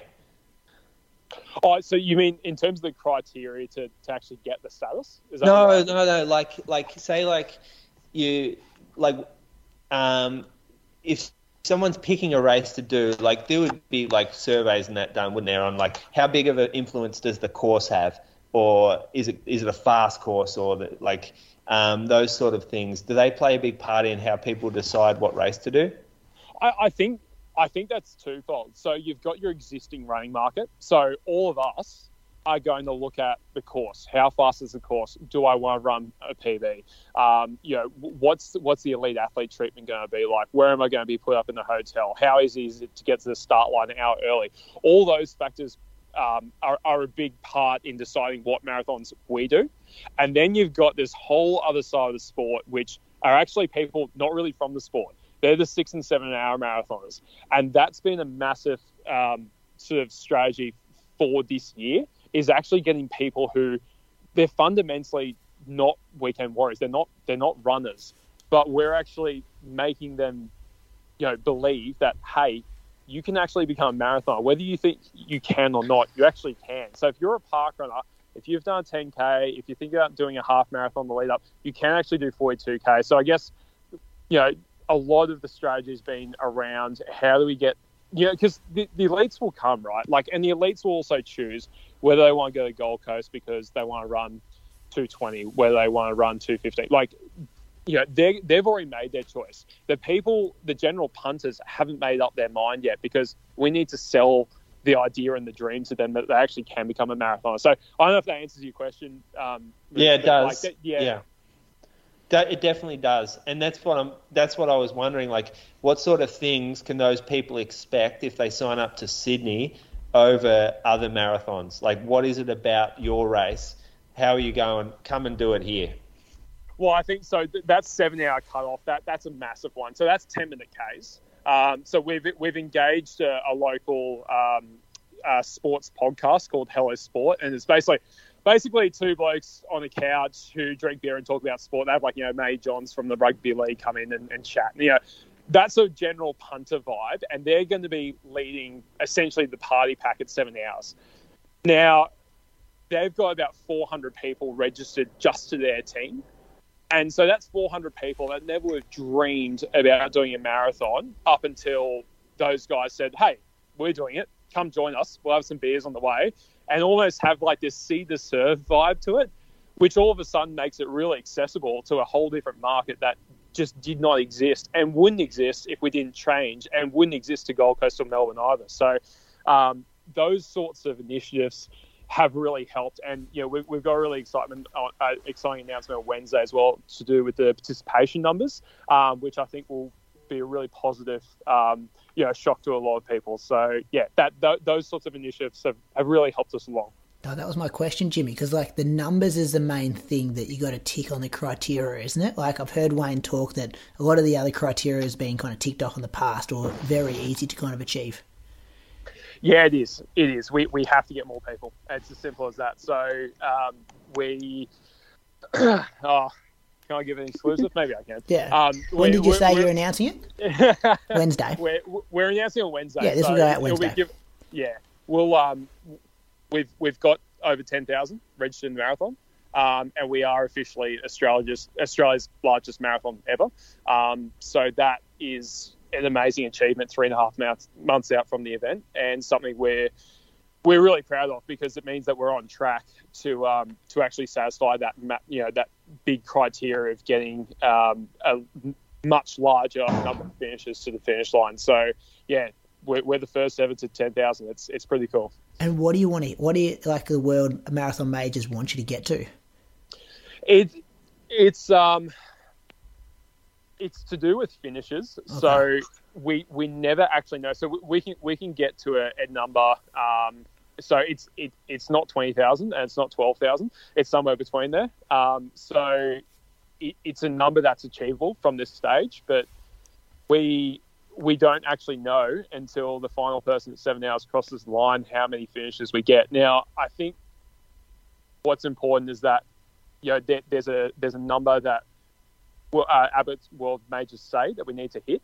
Um, I think there's going to be a slight grace in that, particularly uh, last year. I think they announced that we're a Cairns City Marathon six weeks out from the event, so we had zero time to actually do anything about it, and the numbers were what they were.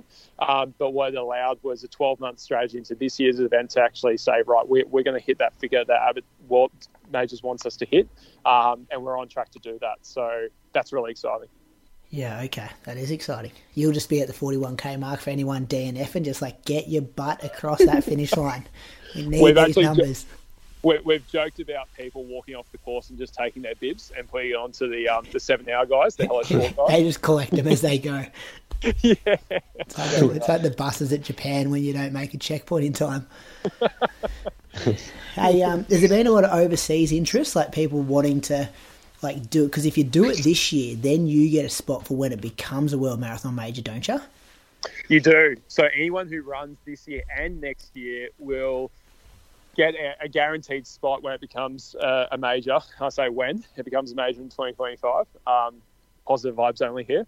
So yeah, it, it, it's it's a cool it's a cool um, initiative. I'm actually out with a friend um, right now having a chat about this and why it's going to be a big pull this year, but also really next year because once we get on the people's radars and maps across the world this year with the increase in the, the candidacy and, and actually, you know, hmm, Sydney might actually become a world major, then I think 2024 there's going to be a massive amount of international interest because we all know how oversold the um, the big marathons are and, and how hard they, they are to get into, particularly if you're not a leader or sub lead athlete. So that's that's a big pull for um for, for the general punter who's running, you know, three, three and a half hours, four hours, and, and you know, um, and beyond.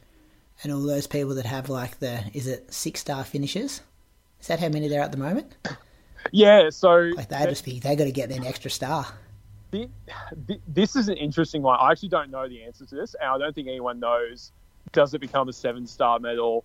What happens to everyone who's achieved a six star? That that question hasn't been answered yet. Uh, we're, we're probably not there yet anyway because we probably need to hit our goals this year and next year before we have that conversation. But it's a really interesting one, and I think um, Abbott has a, a, really interesting decision to make about what the future of the majors looks like, particularly if they do get Australia. You know, do they then chase one in um, South America? For example, I don't know. Does it be, does it truly become a global world major series? I don't know the answer to that, but um, it'll be interesting to see what happens after 2025. It's all exciting, Jimmy. Last question from me is about the um, the course changes, and I think you've got some age group and club championships this year as well. I also know you were calling out for paces during the week. We've got a guy that we can hook you up with if um, if the price is right over here at the Inside Run podcast. We'll, we'll take him. We'll, ta- we'll, we'll take, take, his him. application. Mate, he's not going to be. He's not going to be able to keep up. They got the top five in the world. Yeah, true. He'll go good at the Gold Coast. His heart will be fine. Croaks will be he can he can do any pacing job we throw at him. Top five in the world. That's ladies running two fourteen, mate. True. That's What's quick. he going to do? Pace him for five k. I threw oh, three questions at you there, Jimmy. Yeah, Feel free yeah. to answer any of them. Sorry. So the age and club, um, the, the age and club national championships. Uh, that's a really cool initiative that um, Athletics Australia and, and um, Pont3 have, have brought in for this year. So essentially, what it means is that there's national championships on the line for every uh, Masters age group from 30. So they're in five year age groups, as it would be for any um, state association event. So 30 to 34, 35 to 39, up until I think it's 100. Um, and it just means that, you know, really good uh, 50, 60, 70 year old runners from all states around Australia can actually you know, who, who like to run marathons can say, hey, I, I can actually win a national medal here. I thought I was past my prime, but you know, there, there's there's a national championship for me on the line here. So th- that's really cool from an individual perspective. I think the one that I'm really keen on though is the club, um, the club national championship. So there's a men's, a women's, and a mixed uh, club championship where teams consist of three men, women, or mixed. Um, and I know that there's been quotes from Glenhuntly. Um, I think Steve Deneen from Box Hill has been keen on it as well. So like, a couple of the big AV clubs that you guys would know very, very well um, are keen to throw some of their better athletes in there and try and actually secure the first ever uh, club national marathon championship. So that should be really fun. I, I see that as a real sort of you know, state of origin between Vic and New South Wales, and whether Queensland decide to throw in a few teams as well, that would be really cool. Um, so yeah, that that's that. And then the the paces, uh, the for, for, this year are open to anyone to apply. So they're open, I think, until the end of this week. Uh, we have pace groups from 2:45 to seven hours, and every uh, between 15 and 30 minutes in between. So there's a pace group for everyone to get involved in. Um, if you are thinking about getting, getting involved and having a really, really, um, you know, great experience, letting, you know, basically bringing good vibes and, and leading people around to an event and a marathon that they'll never forget, um, please do apply uh, through our website or through social media. You can just look up Sydney Marathon and uh, you'll find all the details there. Jimmy, love the passion. You're, you're the digital marketing manager now for Pont3, and this role seems to be suiting you down to the ground. Um, thanks for partnering with the Inside Run podcast. I can feel the energy coming out of your voice. And yeah, listeners, this is a big chance. They got 10,000 already, but we still need more people. Get there in September for what's going to be a pretty iconic event. Thanks so much, guys. Really appreciate your time. No worries, Jimmy. Thanks, Thanks, Jim. thanks for calling in. Bye. Uh, Leanne, I know you've been on a flight today and we've still got a whole lot of stuff to get through in this week's show. So Moose and I are more than happy of just running through this running news if you would like to leave early. Oh Please, no! well, please don't feel off. like No, you've got no. to stay for Moose on the loose and listen to kind of- question. What kind of guest host would I be? But Well, you've been here for 90 minutes and that's pretty significant. I significant. But reckon there's some good content here that Leanne can contribute to. I Great. also know, Let's go, think let's that. crack on. Okay, that's good. I just wanted to make sure we weren't holding you here against your will. no, no, because no, this is a long all good. episode. Let's start with the world records. I'll go with Jakob first, the two mile at the Paris Diamond League. This was he ran 754.1, went through 3k in 724.07, which would be the third fastest 3k time in history, and less than four seconds off that world record.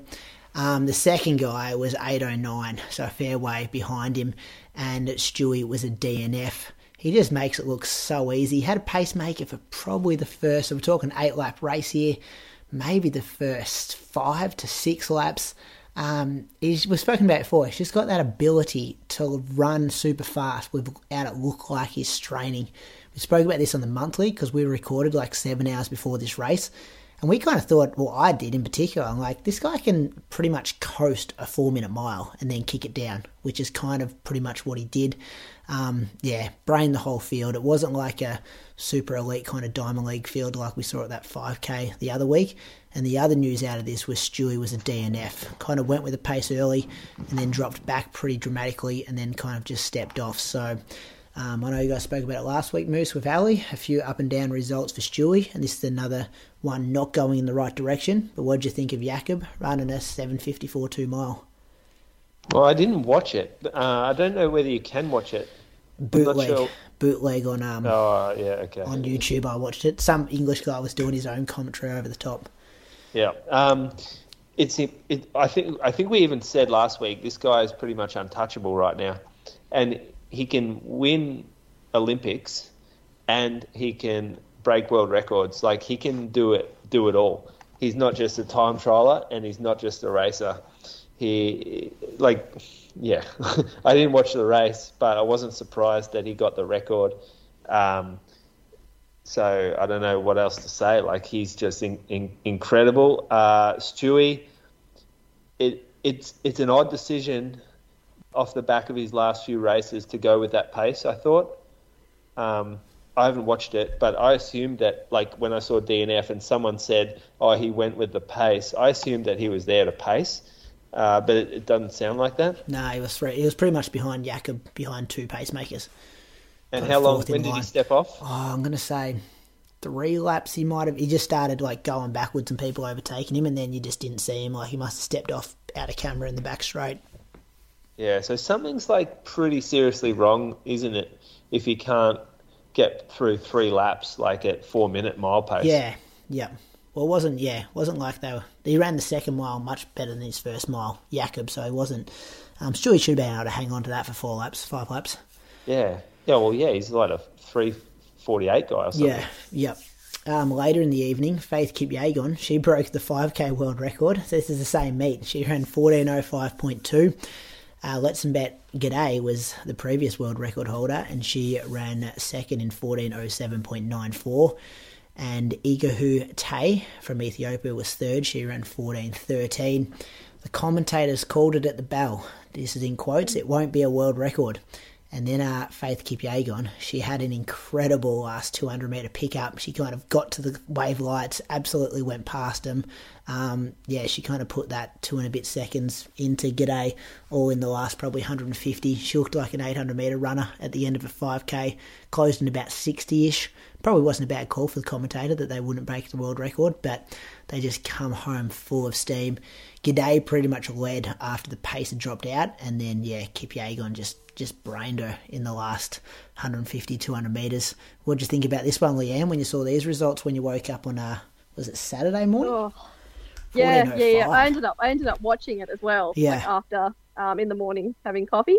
Um, it's just insane. Like to think that women are knocking on the door of sub 14.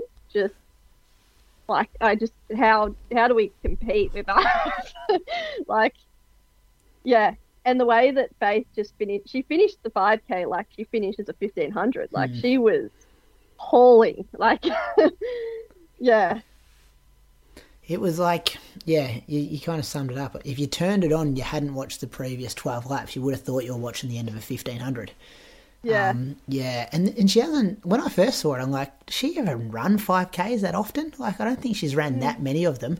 But then I guess when you got the, the speed of the 1500 meter world record under your belt, and then you've got that strength there, she could be dangerous come championship racing if it's going to pan out that way. Yeah, I don't think anyone could touch it. If it was, yeah, if it's a sit and kick, no one can kick like her. Mm. Did you see on the commentary too? They were saying Gidey how she hasn't won a lot of races recently, like, and she kind of just doesn't look the same since her marathon debut. Like, I think that went pear shape. Bathurst went pear mm. shape. Um, yeah, What was the what was the world record before this race? uh, she had it was at fourteen oh eight. I reckon she's So actually she's ran. mate, mate, she's run under the world record. Yeah, but she can't win races, Moose. Right, she's one under. You just said she doesn't look as good. She's just basically run the 5k world record. Yeah, and you but- said she doesn't look good. But she's just towing girls around and they're just out kicking her. Let me check what the PB was. Mate, she ran 1407. 1406 was the world record, mate. She just missed the world record. I'm saying like if if we play our stock game with athletes, I reckon her stock prices is just dropping a bit. There's some vulnerabilities there in Gidey. Oh, Agree? Yeah, I don't know about that. I, ju- I, I wouldn't say so. No, I, I just think that there's other athletes that are coming through. I guess that I'd take, I'd take fourteen oh seven though. I'd be pretty happy. yeah. Have a listen to Brady just rip this girl down. Well, she spoke to me about six minutes of Valencia Moose, so I've got to get get some digs in somewhere. Um, then the steeple world record went down as well. Lamecha Girma, he ran 752.11 for a steeplechase world record. Um, and second place was a Japanese national record by Ryuji Miura. He ran 809.9. So two, a national record and a world record. The results here are just unbelievable. Is what's going on, Moose? Is it the technology? Is it the training? Is it the wave lights? Like we're early in the season as well. Like is I think there? it's a combi- It's a combination of everything. Everything is just seems to be culminating in these improvements. So, like you take, let's just say you take two seconds from the shoes, right? You take two seconds for the wave lights. Uh, maybe you take, in my opinion, I think training methods have advanced a lot. I think we're a lot smarter with what we do, and I think like um, someone like Lamecha Girma is probably getting advised a lot more um, specifically with with a lot more close checking than than than um, maybe an African athlete in the mid '90s was. And so you chuck four seconds onto that, all of a sudden you've got 10 seconds, like, and that's a world record. I, I don't. I don't think it's one factor, and I mean, who knows the other factors that like aren't talked about. Well, they are talked about. I just got a fucking tweet. I was just tweeted right then saying that some bloke in the marathon at Doha just got popped. Some Bahrainian bloke. Um, so he's got done for drugs. So Yeah, I just It- got sent that as well. Is it the it- fastest fastest non East African marathon runner ever? Yeah, it's it's not. It would be a it would be a lie to sit here and say there's no doping in high end athletics. Like that would be a blanket. That would just be a false false statement.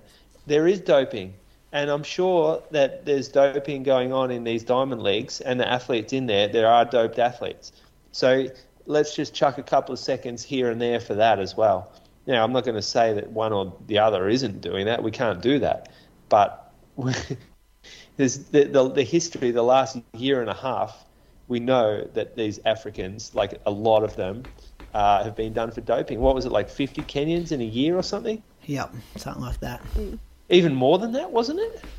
No, I don't know. I'd, I'd love to have the real number in front of me without, yeah, confirming anything. But yeah, a significant amount.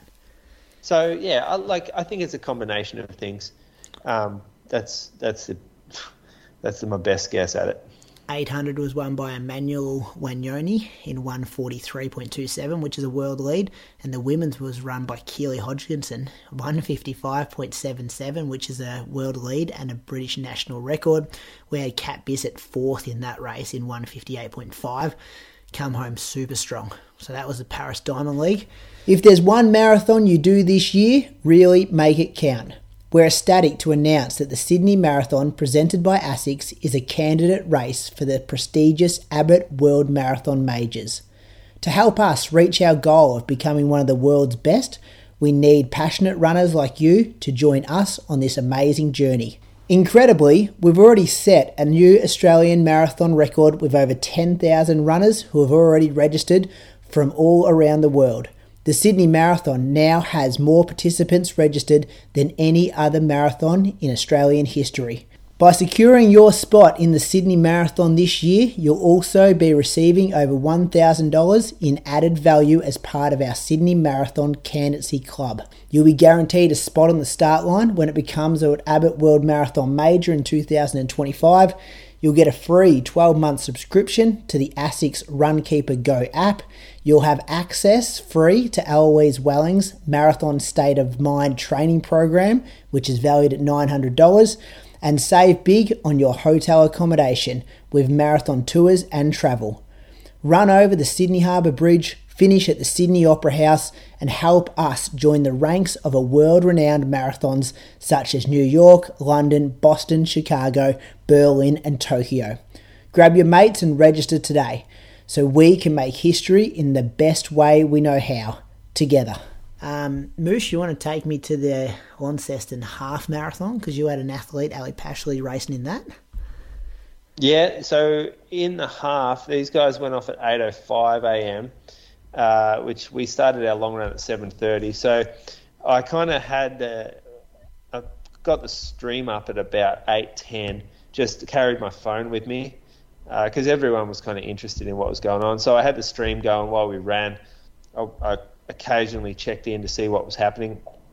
Um, it wasn't. It was too hard. I didn't have my glasses on, so I couldn't really see exactly what was going on. But um, I could hear the commentary, and the, the, the men's group was quite close together for, for deep into the race. I'm not sure. I missed the bit where the breaks were made but there was a, a, group of probably six athletes, I reckon, that was um, there at around 16k mark, and and how the race played out. Like, have you watched the replay, um, Leanne? I watched a bit of it. Yeah. When did the when did Ed Goddard make the move to, to win? Um, I don't think it was far from the finish, actually. Yeah, I think he Tim made of... a move before Ed, kind of strung okay. him out a bit. Yeah. But then I was only like maybe the last 2k, kind of going down that Yeah, dip. it was pretty close, yeah. Yeah, okay. So there was a, like, it was a bit of a um, almost like long surge to the finish from sort of Ed. Uh, 63.10, he won. So you can hear about his recap. I think Croaks just recorded it on um, Road to Gold Coast. Uh, Andy Buchanan was second, 63.15, and Tim Vincent, 63.17. Uh, in that pack, also Riley Cox was behind them in fourth. Um, mm, I think the Joel was maybe fourth, and then Riley maybe. Oh, sorry, my bad. Yep. Um, the the ladies' race wasn't quite as close. Uh, Ali and Tara were running together in a pack with with um, a couple of males that were, were pacing or running around the same time. But Tara actually dropped back early and then caught up to Ali at maybe around the sort of 15, 20 minute mark. Um, and I didn't see if there was a move made. It didn't look like it based off like Ali's splits that there was a pace increase. It looked pretty consistent. So um, I'm assuming that Tara just dropped back slightly, but she ran really well to come second in 73.16. That's a really good run from Tara. Ali won 71.52, and Millie Clark was third in 75.47. Um, so yeah, that was like, funnily enough, like Ali actually entered the 10k Leanne um, oh. when she entered the race, and uh, she was put in the half marathon, um, and then and this was after what was this after? She found out on the on the bus because they released the fields. um, to cross country, and she was just like someone said, "Oh, what race are you doing?" And she said, "Oh, the 10k at Launceston," and they're like, "No, you're not." Oh, so she was going to be racing against you Yeah. guys. Um, but yeah, I'm not sure what happened there exactly. But she decided to stay in the half. Uh, I thought she, like, it's good money down there. Let's be honest. I thought it was weird. We talked about this on the monthly that you would prescribe two half marathons in in four weeks. Yeah, It's not a real Julian Spence coaching thing to do. So then we were making jokes about how money talks as well. Well, money money does talk. I mean, this is your job, Yeah. Leanne. You you got to win prize money to, to pay your rent, don't you? oh Like, yeah, it all. I mean, you all work helps. too, but it'll, Yeah, yeah, yeah. And so you often like if you were going into this, um, if you were going into this event and you were a bit of a late entrant, as Ali was, she wasn't in the initial entries. Like she, the the original decision was for her to do the 10k, and um, that was based off like where we thought she would be in training and where the better race was going to be because she sort of knew that a few of you guys were doing it. Um, but but if you were coming in late and you're like, actually, there's a there's a quite an easy opportunity to to win money in the half. Would you consider that, or do you just make? Oh yeah, yeah, Yeah. Yeah. hundred percent. Like, and it sort of goes back to when you were talking to um, Jimmy about you know what's the what's the enticement for people to want to do races for elites. Half of it is like, you know, money. What can they win? What's on offer? So Yeah, yeah. That's and and we like. I am all about racing. Like I want to see the best people race each other. But if you're going to put an event like this on and you're going to put prize money across multiple events, then you expect that dilution to happen. Um, Yeah. And and that's just part. That's just natural. I think. Um, and you get it from Welshie to have a have an Olympian in one event, like you know, to spread the big names across the four events. Yes, yeah, that's right. And yeah, you put everyone in one, and then all of a sudden in the the half, there's only sort of like it, it's not that much of a spectacle. So yeah, I- get, or doesn't get the same headlines pre and post event as well. Yeah, you know what I mean? Like, yeah, from a marketing point of view for the tuning event. in. Right? Yeah. Yeah. So we um like I actually thought this worked out better for Ali to run the half anyway. Uh, I thought her like her training has been a little bit more um like we haven't done a lot of work in that 10k space yet. So a lot of her stuff coming back has been threshold training um, and longer fartleks that I haven't been at higher paces. So when we s- sort of found out like it, immediately I'm like, no, you do the 10 because like it's it's shit that someone changed what event you were entered in without telling you. Like, um, and then once we sat down, we were like, actually, no, your training's better suited to the half right now. Like, you're set up for a half here, and and hopefully, like you don't have to go and, and bury yourself, and you can sort of recover from it a little better. But in terms of like her time, she she'll hate me for saying this, but she um she had a tummy bug like the night before. Was nauseous woke up nauseous couldn't eat her breakfast and then felt really uneasy and nauseous through the, the run and then threw up like 10 times at the end. And then I she didn't had- look well at the end. Ah, No. we missed it because we were running and then um, I heard one of the commentators say oh yeah we'll give her some space before we interview her. I was like oh shit maybe she's gone into the well here um, but yeah, she thought she was just had nerves or something, but it's something a bit different. She she told me not to say that, by the way, because she didn't want anyone Yeah. to like, yeah, excuse. yeah. But I'm going to say it anyway. Um, so, do you want to talk about the the 10k, Leanne, or like the men's? Did you watch? Yeah, you would yeah, have yeah, yeah. watched Yeah, the I'll, replay? I'll do the men. Yeah, Yeah. yeah. Um, so Brett Robinson took the win, 28-11 over Ed Marks, 28-13 over, and then James Hansen, 28-20, and all of them got under Jack's course record of 28-31.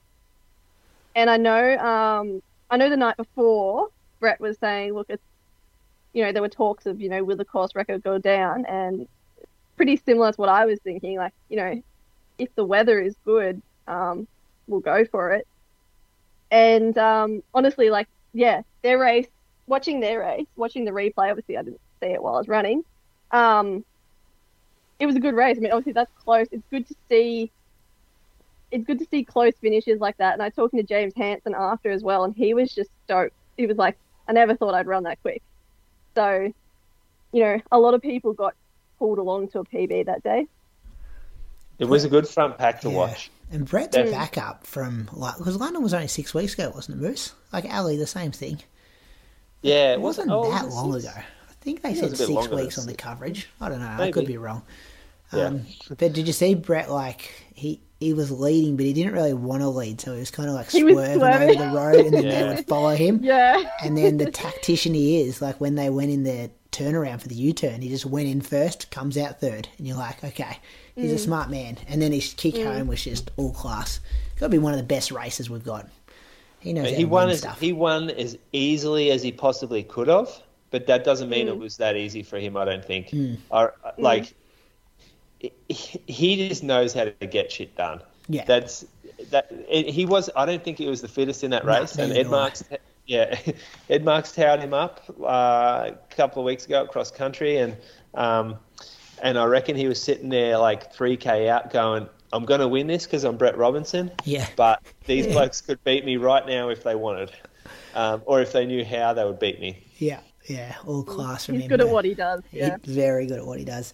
Taking you guys to um, have we done the women's results? We haven't. Yes, we have a million times, but not officially like this. So Leanne obviously got the win in 31.37 in the course record.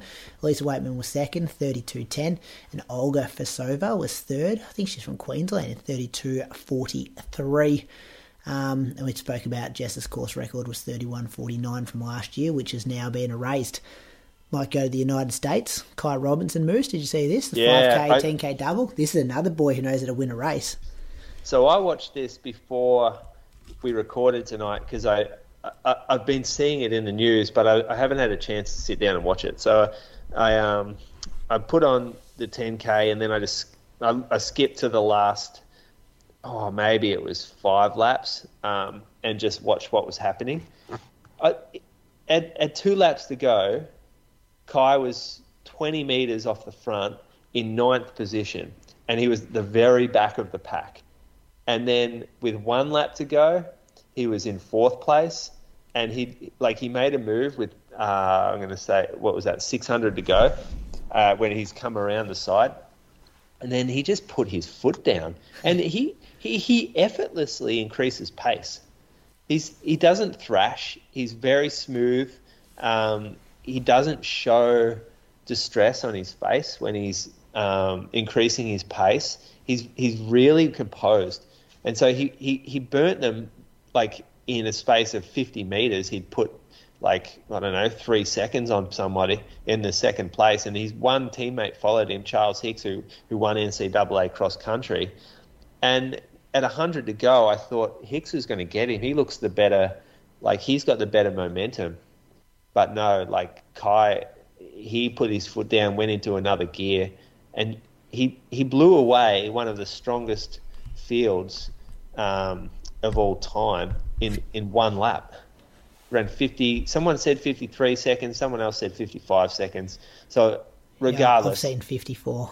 Like, yeah, it's it was a bloody fast last lap, um, and he did it, and he was straight, like he was off. He's like, "Yep, job done." Like he uh, he reminds me. Oh, well, he also won the 5K the next day, and he won it in a very very similar fashion, except he he did it with one lap to go, so he didn't wind it up quite as quickly, and he um, he he won it easier, like he.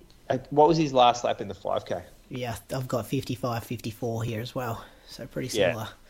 So he, he won this easier. Like his teammate Charles Hicks was wasn't in that front pack. Um, you had Nico Young, who's the, the NAU guy, and he's a class athlete. He he's a 13 low guy. I don't think he's been under 13 yet, but he will one day.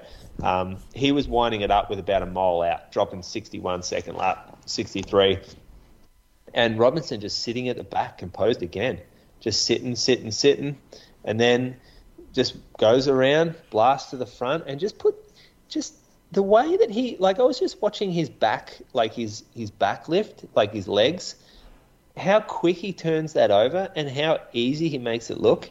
I think he's like I think he's going to be a real star for us, hmm. like for Australia. So do I. And he's already had that taste of international experience, like Yeah, at Open yep. Championships. And it, you, his interviews afterwards, he he he reminds me of Mottram. He's got this confidence and this like self belief that that I don't think we've sort of seen that often before. Like he's like Stewy, super humble guy, obviously has a lot of self belief, but Ky outwardly projects that kind of untouchable type um, aura. And, and I think he's going to be really, really fun to watch over the next five to ten years. I think he's going to be a major player in Diamond Leagues. Um, he shows what he can do at the end of races, which is how you win championships.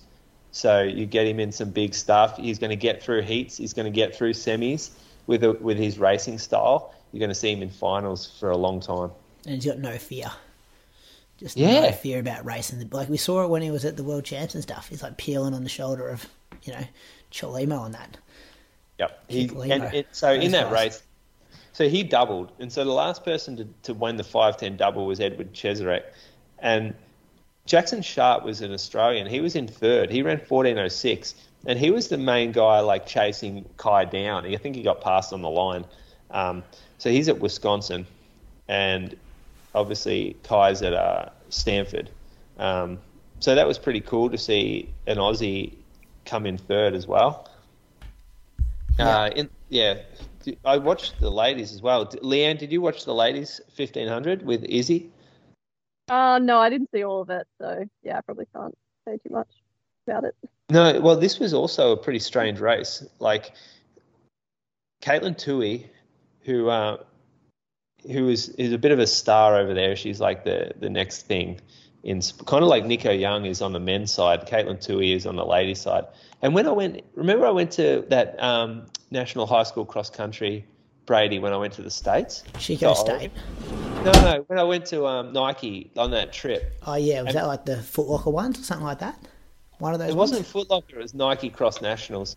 So it was high school national championships. Nico won young the men's, and Katelyn Tuohy won, won the women's. Um, and so it's it's interesting to see him a few years later being this good, like as high schoolers that have come through. But so Katelyn Tuohy went out hard, real hard, uh, and she was passed. So she blew up. Um, pretty brave, crazy type run, considering it was the final of the um, like national cross like college championships. Uh, I I would have thought um, maybe like a little too heated, a little bit of a rash move to go out so hard. But Izzy Bat, um, sorry, we always confuse. Izzy Thornton-Bott.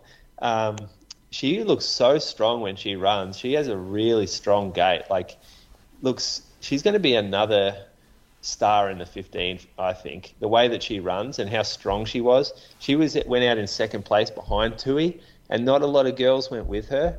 And she managed to sort of guts it out and hold on to second place, even though she was the one that made the like charge to catch her.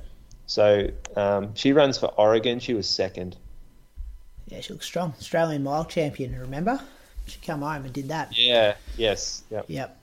And then Adam Spencer, he was third in the men's 1500 and 342. I didn't Um, get around to watching that. Yeah, I didn't see that one either. Kind of it feels like it comes at different stages throughout the weekend, different times you're tuning in. Leanne, though, the last bit of news from you is uh, we got some news about the Australian marathon team for the World Championships in Budapest. See this? Yeah, yeah, yeah, yeah. Um, good news. Not this isn't news about me. This is Lisa Weightman, Izzy Bat Doyle, Sara Klein are the female representatives, and Pat Tiernan. Just one male Um, again, Moose. yeah, They're just continuing one the male. trend. Yeah, so obviously you had to nominate for this because Pat hasn't run the, the qualifying time, has he? So he would have had to get in on points here. Yeah, Is that- what did he do? Nah, Chicago would have been. Oh no, they've changed it, haven't they? Yeah, it was like 209, 40? yeah, something like that. Um, so, and then Sara Klein, what's her, what was her PB? I can look it up now, but she also Yeah, I got can't in on remember. she got in on points for last year's world champs.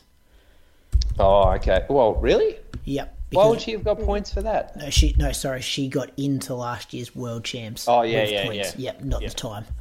Yeah. Um, her personal best was is two thirty ten, which she ran at that world champs last year. Yeah. That was a solid run from her there. That was pretty high, Um, wasn't it? Mm. She got one thousand one hundred and thirty one points for that as well. So maybe that has qualified her for this one. These world champs, um, these world champs marathons, they're always a bit warmer. The courses aren't that fast. Um, they're not that attractive for the top end marathoners, are they? Just generally speaking. Yeah, generally speaking, especially You the got men. thoughts, Leanne, on that? Like as a as a, like someone who might be stepping up to this in the future. Yeah, I mean, I guess yeah. You sort of look, you look and you think, well, did the others just not nominate because they're not interested? Like, yeah. I mean, yeah. I don't know. Yeah, I I don't know what I would do. I would. I mean, a world champs is world champs. I'd probably I'd take a singlet, but that's my that's my attitude. but I, I tell you what, Sara Klein, in the in the state of Australian female marathoning, she is racking up some Australian singlets. Like she knows how to pick the right races to do and knows how to get herself onto teams. And kudos to her for doing it because if you're a marathoner coming up now, you're like, I'm going to have to run 224 to make teams. But she shows that you don't. Yeah, with her points, she's ranked 58th on the Yeah. Well, she's ranked 254th, but she's ranked 58th when you must go the three per country. But it says here she's qualified by a world ranking. yeah, Does, does get it? you. Yeah. Does it show? Does it show what her two um, ranking um, races are? Oh, good question. Let me see if I click on her name, I can find it. Um, I don't yep, know it's loading now. Yeah, it says so. Her um, her Newcastle marathon um, was that this year? No, last year when she ran two thirty, and then her World Champs marathon when she ran two thirty, but was fourteenth. Yeah. she okay. got So one thousand one hundred and thirty and one thousand one hundred and seventy one.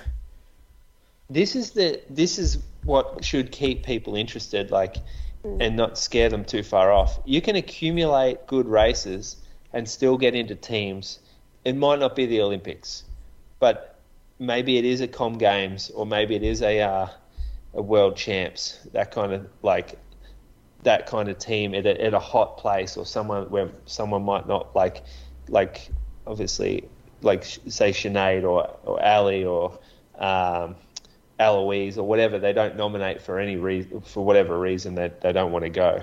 Um, yeah, They because take they take fifty three by the entry standard, but then forty five by your world ranking position. yeah, That's, okay. that's, that, they don't usually take hundred, do they? What's that? They, they cut it to eighty, and then it brought, I think they put it pushed it back. back out again, which is good. I like it because yeah, it's good to have that many out there. It is. Um, yeah, on the men's side, you, like obviously there's no, I like you think if Andy was in that top spot, he would be, he if he was in the points mix. Can you click on Andy and find yeah, out where I'm he's? just loading the men's marathon now. I think Andy's concentrating on the Bendigo Bats winter though, trying to get Huh. a back to bat premiership. Let me see where Andy falls in here. Priorities. Yeah, Eliud Kipchoge's number two though, not number one. Um, Andrew Buchanan. Oh yeah, there he was. Um, he's 69th. Yeah, so he's qualified by world ranking points. So he's decided. He said, "No, I'm not interested." Let me see where Pat is. Um, yeah, he's qualified by world ranking points as well. He's 64th. So they're both pretty close together. So Pat Yeah. and Andy are very similar boats there with their points. Yeah, interesting. There's still hope for you, Brady. Ah, mate, a long way off these kind of times. He's got to put a few together. yeah, don't know how many points 38th position at Gold Coast is going to get me in a few weeks. But anyway, Let's Yeah. skip, comrades.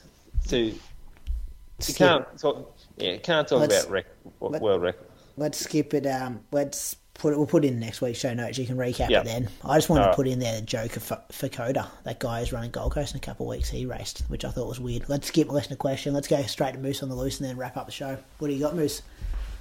Oh yeah, so just like this is a more recent one, but you know how Le- Liam was saying about um, how cross country points are, wor- are like a, are contributing to someone getting in the 10k field at the world champs. Yeah, so this was off air, so maybe just repeat. Oh yeah, Let me put in women's 10k here as well, Leanne, and see what happens. Mm. But yeah, Yeah, you were saying, Leanne, you you don't think you're a chance for world champs because the time is so much quicker. Yeah. 30, Yeah, 40 so- they've got here. I've sort of yeah, I've been trying to get my head around it. I've pretty much put the 10k for world champs to bed, um, just because it seems pretty much impossible to make it unless you run 30 40. Because they brought in this new sort of cross country series qualification. So there were cross country races early in the year overseas, um, and you had to have run at least three of them for yours to count.